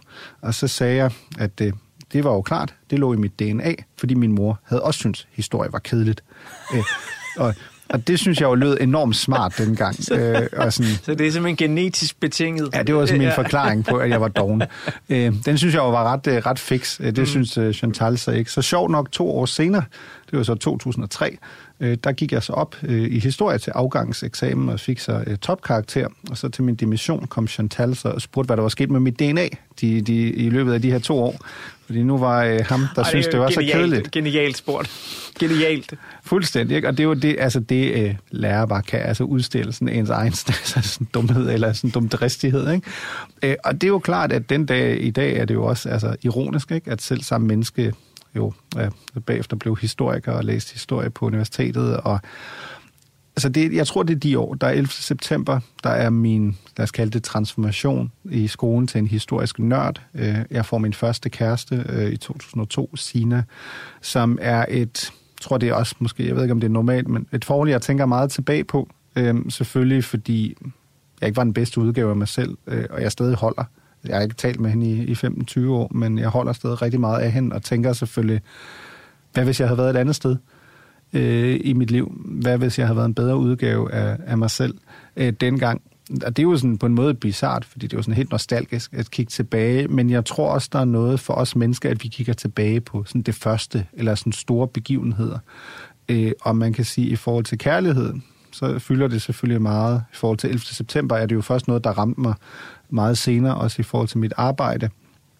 Og så er der selvfølgelig også overgangen for mig, øh, som så er 2003, hvor jeg går fra folkeskolen til gymnasiet, som var utrolig svært øh, for mig, øh, fordi både fordi jeg ikke kommer fra en boglig familie, og fordi det er bare sådan nyt, nyt miljø og prøve at passe ind, øh, samtidig med, at man gerne vil skille sig ud.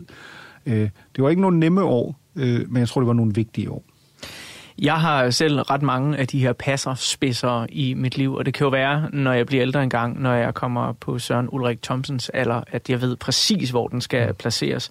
Men øh, altså en af, af passerspidserne, det er helt sikkert dengang, jeg fandt ud af, at øh, Aerosmith ikke var et nyt band i 90'erne. Fordi da jeg var 13 år gammel, der faldt jeg pladask for deres sådan, kreative comeback-album Get a Grip. Øh, Det var gigastort lige omkring mm. den tid, hvor jeg skulle konfirmere, så det har været en af de første CD'er, jeg købte. Og så året efter, øh, i 94, der udkommer der en opsamling, der hedder Big Ones. Og der går det jo så op for mig, de har lavet andre plader. Øh, og, og jeg kigger i det her cover og ser, at der, der, der står ting nævnt fra 70'erne. Og lige der, der begynder jeg at få et ønske om at blive detektiv i musikhistorien. Dykke ned og se, hvad der er. Fortælle alle mine venner og alle, der var interesseret i det. Jeg kunne ikke forstå, at folk ikke var interesseret i, at jeg havde fundet ud af det her, fordi det var jo et skatkammer, der åbnede sig. Ikke? Øhm, og altså, det, det er jo sådan en rejse øh, for mig som detektiv ned gennem musikhistorien, og det er heldigvis en rejse, som aldrig nogensinde slutter. Øh, og hvor er jeg virkelig lykkelig for det. Øh, men vi snakker Eminem Show. Øh, hvorfor tror du, jeg nævner Aerosmith? Jamen, der er selvfølgelig øh, det her ret øh, berømte cover. Jeg tænker, det er det, du refererer Ja, til. lige præcis. Lige præcis, fordi det er faktisk nok... Altså, ja, der er Without Me er også en favorit. Øhm, Clean Out My Closet, som jeg har sagt. Men, men der, hvor, hvor sådan mit hoved eksploderede i The Eminem Show, er da jeg finder ud af, at de har samlet Aerosmiths uh, Dream On øh, fra, jeg tror, den er fra 73 eller sådan noget. Ikke? Øh, og, og det er så på nummeret Sing for the Moment, som bare for mig, altså, det er noget af det, det vildeste, jeg har hørt på den plade. Sing with me, sing for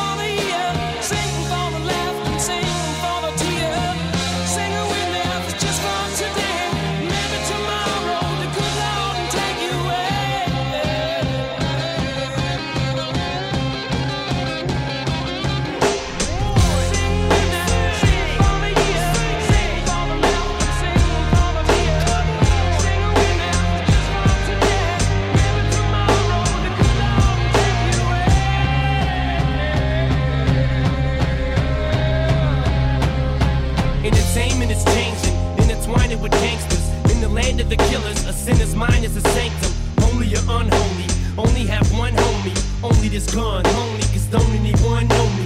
Yet everybody just feels like they can relate. I guess words are a motherfucker. They can be great, or they can degrade, or even worse, they can teach hate. It's like these kids hang on every single statement we make, like they worship us. Plus all the stores ship us platinum. Måske så har du et meget nært forhold til Eminems fjerde fuldlængde studiealbum, The Eminem Show. Og måske så har du nørdet en hvert lille detalje, siden det udkom tilbage i 2002. Eller måske så har du aldrig hørt albummet før. Uanset hvad, så vil jeg nu spole tiden tilbage og give dig et kort overblik over det her storsælgende album, der for alvor cementerede Eminems position som en af sin generations største rapstjerner.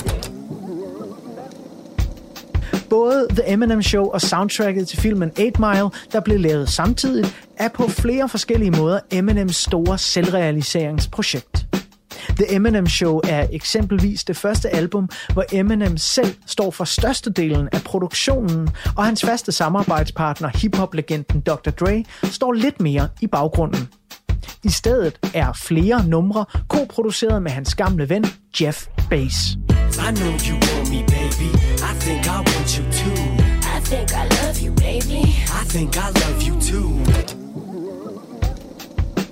Tonen på The Eminem Show er en smule mere forsonlig og let, end den er det på Eminems foregående albums, der i høj grad gjorde brug af den hårdeste hiphop-attitude og personaen Slim Shadys helt sindssyge påfund.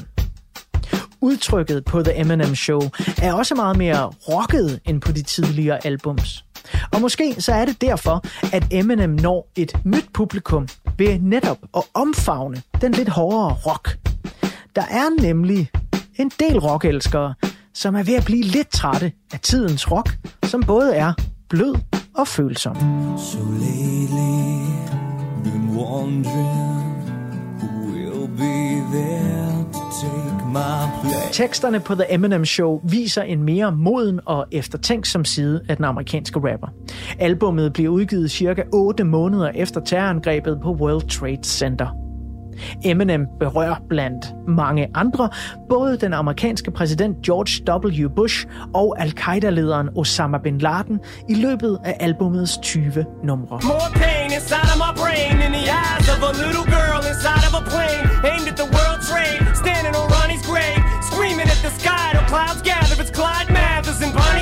Men selvom det er en mere moden Eminem, man møder på The Eminem Show, så indeholder albummet dog også nummeret Cleaning Out My Closet, hvor Eminems mor bliver svinet voldsomt til, og han blandt andet ønsker, at hun brænder op i helvede. Haley's getting so big now, you should see it, she's beautiful.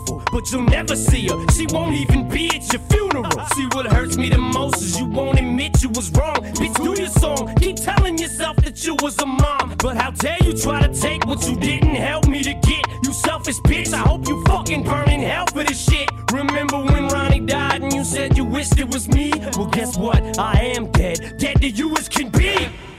Eminem har dog senere fortrudt de hårdeste anklager og de mest voldsomme tekster rettet mod hans mor, og over flere gange forsøgt at undskylde sin hårde retorik.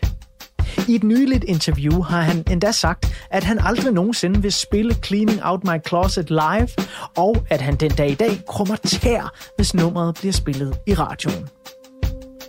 Men hverken de kontroversielle tekster eller Eminems egen mening om nogle af sangene på albummet kan lave om på, at The Eminem Show her i 2022 stadig er Eminems bedst sælgende og bedst anmeldte album.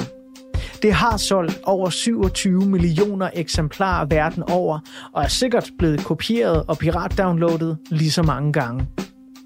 Og et af de numre fra The Eminem Show, som både jeg og ugens gæst, USA og Tyskland-analytiker Mirko Reimer Elster, altid kan vende tilbage til, det er den her. Den rørende Till I Collapse.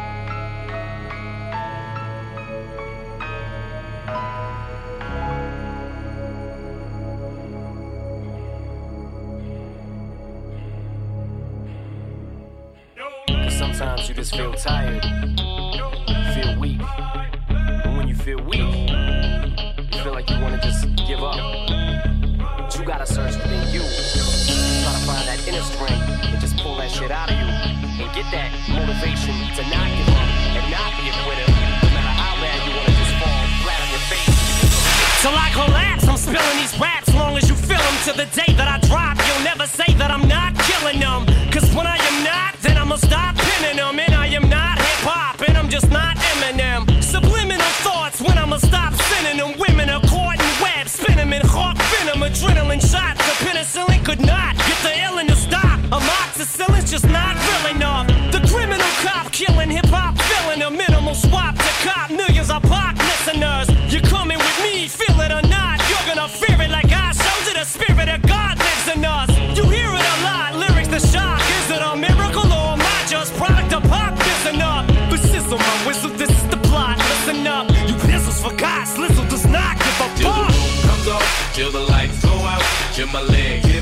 Can't shut my mouth, till the smoke clears out, and my high, I'ma rip this shit, till my bone holla, till the roof comes off, till the lights go out, till my leg give out, can't shut my mouth,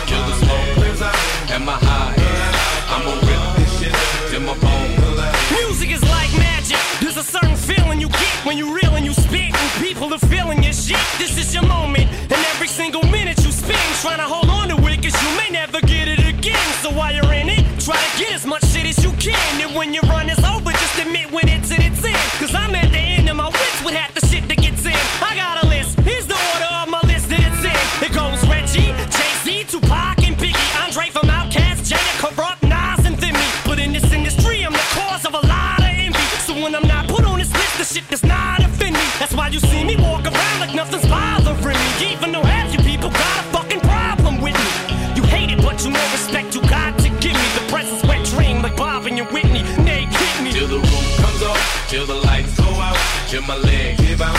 Can't shut my mouth, till the smoke clears out. Am I high? I'ma rip this shit till my bone color. Till the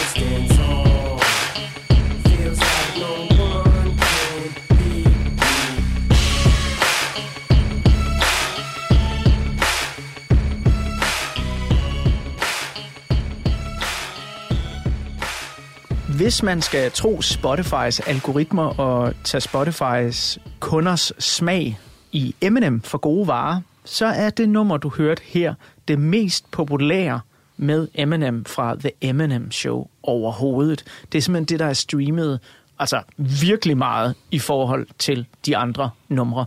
Øh, over en million streams har det, hvor mange af de andre ligger på 40, 50, 60 og så videre øh, tusind. Øh, og det er det sidste nummer, som, som du har udvalgt til programmet her, Till I Collapse. Er, er du overrasket over, at øh, det er så højt streamet på The Eminem Show? Nej, det er egentlig ikke, fordi hvis jeg husker det rigtigt, er det vist med i er det Call of Duty, eller sådan et, et, sådan et, et, i hvert fald et, et relativt øh, berømt spils uh, soundtrack, hvilket nok blandt andet også er det, der, der på den måde lige giver det noget ekstra, øh, hvad kan man sige, rotation. Øhm, personligt er det mit yndlingsnummer øh, på, på albummet, øh, fordi det er så storslået. Altså, jeg, jeg får kuldegøsninger øh, hver gang jeg lytter til, fordi den der intro er så stærk, øh, og så især sådan, da den sådan går over. Øh, og så er det for mig, også derfor jeg, jeg også har valgt det, og, og sådan en passende måde at slutte på rent musikalsk. Det er jo et nummer, der på mange måder også tager det helt sådan store spørgsmål op. Liv og død. Øh, hvad sådan vil man gøre? Hvad vil man blive husket for? Og så er det jo også et nummer, der i hvert fald, når man ser tilbage på det, har en, en lidt tragisk baggrund. Nate Dogg, der, der synger omkvædet. Jo, altså, elsker Nate Dogg. Altså, den stemme, og de, altså, han var jo bare mister omkvæd. Han døde jo meget, øh, meget tidligt. Han blev kun 41 år gammel.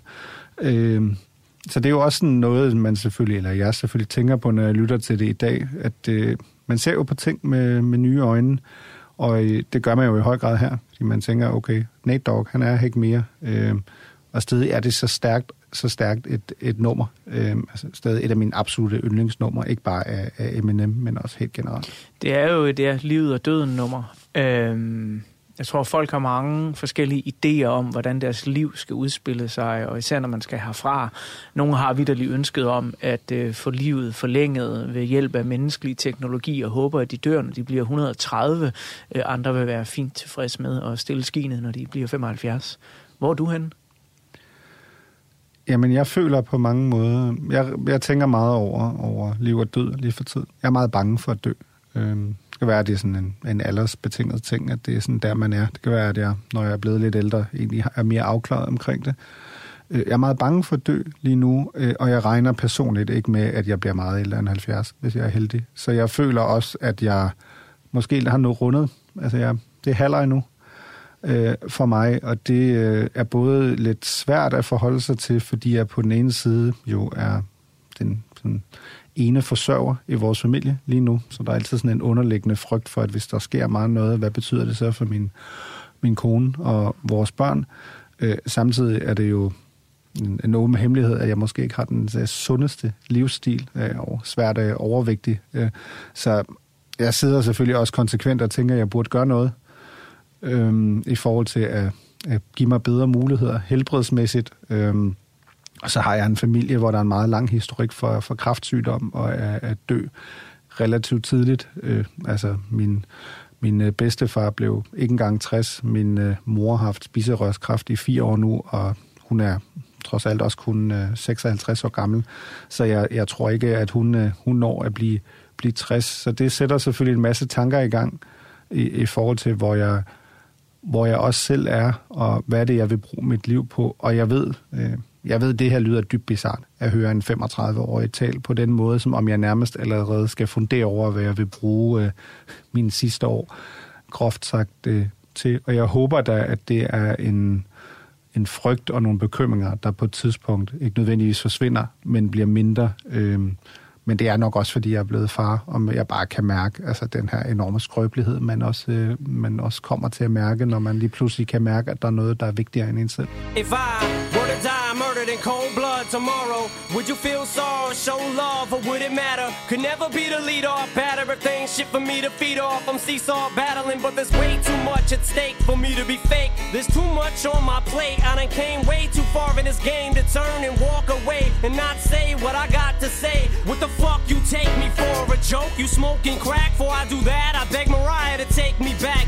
I get up before I get down, run myself in the ground before I put some whack shit out. I'm trying to smack this one out the park. 5,000 mark. Y'all steady trying to drown the shark. Ain't gonna do nothing but piss me off. Lid to the can of whip ass, just twist me off. See me leap out, pull a piece out. Fuck shooting, I'm just trying to knock his teeth out.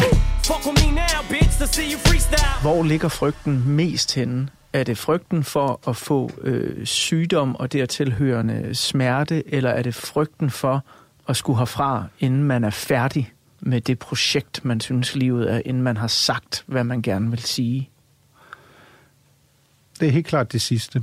Det er ikke, fordi jeg i forhold til mit arbejde føler, at jeg ikke har fået sagt det, jeg har fået sagt. Jeg tror, der er mange, der synes, jeg har fået sagt alt rigeligt øh, på, på TV2 de sidste par år. Så jeg tror ikke, at der er dem, der tænker, ej, vi mangler lige den sidste analyse fra Mirko, inden han får lov til at smutte.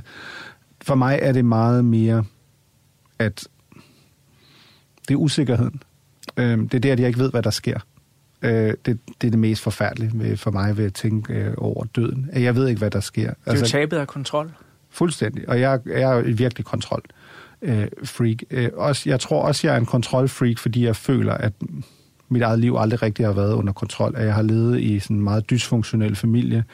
Øh, nærmest hele mit projekt som voksen indtil videre har vel været, at jeg skal være det modsatte af min egen mor og min egen familie. Og det fejler jeg bare big time på, på mange parametre. Øh, vi kan jo ikke løbe fra vores fortid, vi kan heller ikke løbe fra vores familie, og jeg finder jo, jo ældre jeg bliver, finder jeg ud af, at jeg måske minder mi- meget mere om min mor, end jeg gerne vil have. Øh, jeg var afsted med Ulla Terkelsen øh, på, på en arbejdsrejse sidste år, øh, og på et tidspunkt fik vi måske begge to lidt rigeligt af, at drikke, og så kom vi op og skændes. Øh, og så øh, på et tidspunkt siger Ulla til mig, du er meget god til at finde fejl i andre mennesker. Det klæder dig ikke. Og det, det ramte mig øh, ret hårdt, øh, fordi hun havde ret. Øh, fordi jeg sådan, efter jeg begyndte at tænke over, hvad hun havde sagt, hun havde ret. Og det er en af de ting, jeg hader aller, allermest ved min egen mor. det er at finde håret i suppen. Og det, det har min mor altid gjort. Jeg kan huske, når jeg kom hjem med et virkelig godt karakterblad, og jeg havde 12 og 13 taler, og hvad havde jeg ikke? Øh, så kunne hun se, at jeg havde fire i et eller andet andet fag. Og så var det det, hun fokuserede på. Øh, og det er måske, hvis jeg skal være ærlig, blandt andet derfor, jeg måske faktisk er ret god som analytiker. Jeg er ret god til at finde fejl. Jeg er ret god til at sådan, se igennem spin og andet. Jeg vil nok ikke være den mest konstruktive, hvis jeg skulle komme med løsninger på ting. Det er heldigvis ikke en del af mit arbejde. Øhm, og jeg kan virkelig mærke, at det er noget, jeg bliver nødt til at arbejde på i forhold til mig selv. Altså at blive bedre til at sige, at glasset er halvt fyldt, det er ikke halvt tomt.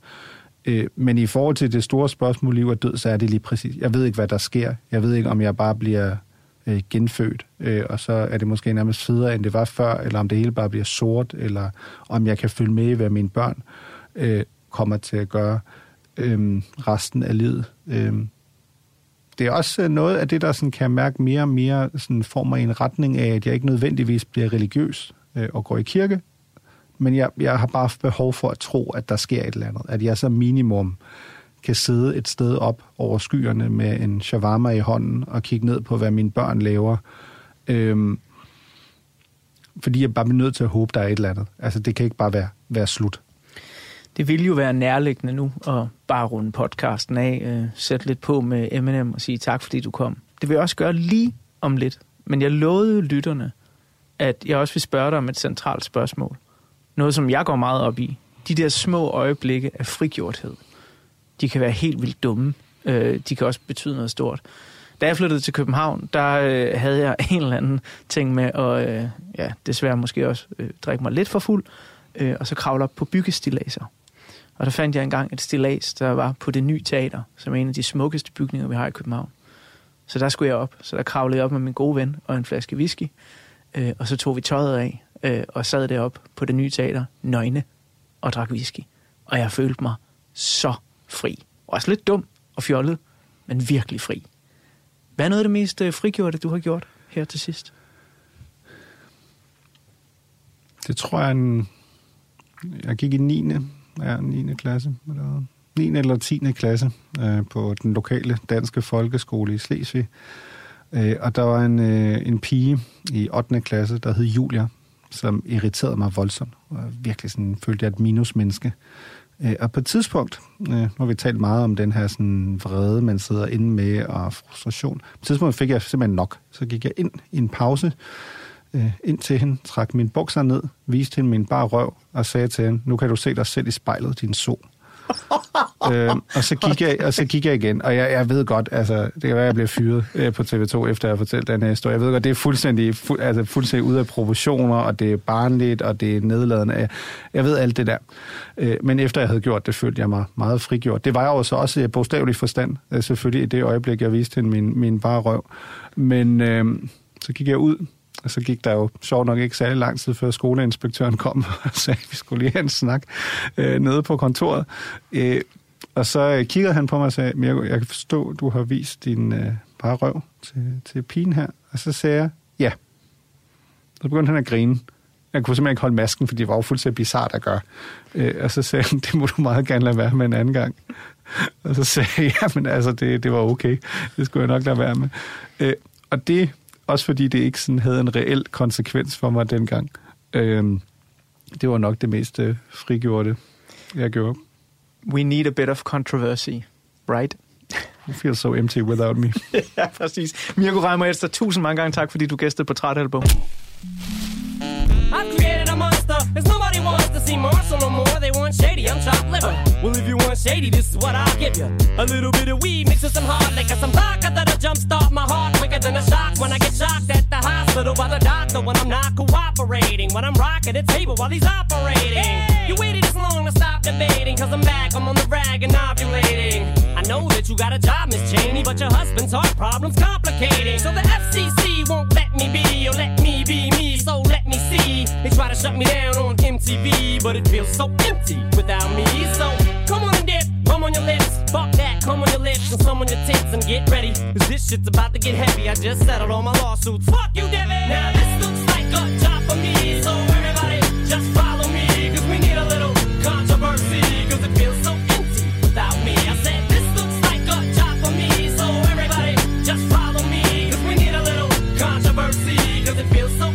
Portrætalbum er produceret af Tiny Media for Radio 4. Mit navn er Anders Bøtter, og sammen med lyddesigner og klipper Emil Germod vil jeg gerne sige mange gange tak, fordi du lyttede med. Der er flere portrætter fra programmet her hver fredag kl. 17-19 på Radio 4, eller der, hvor du finder dine podcasts. Such a catastrophe for you to see so damn much of my ass. You ask for me? Well, I'm back. Na-na-na-na-na-na-na-na. Minutes and I'm tuning in and then I'm gonna enter in and up under your skin like a splinter. The center of attention. Back for the winner, I'm interesting. The best things in wrestling, investing in your kids' ears and nesting. Testing, attention please. Feel the tension soon as someone mentions me. Here's my 10 cents. My two cents is free. A nuisance. Who sent? You sent for me? Now this looks like a job for me. So everybody just follow me.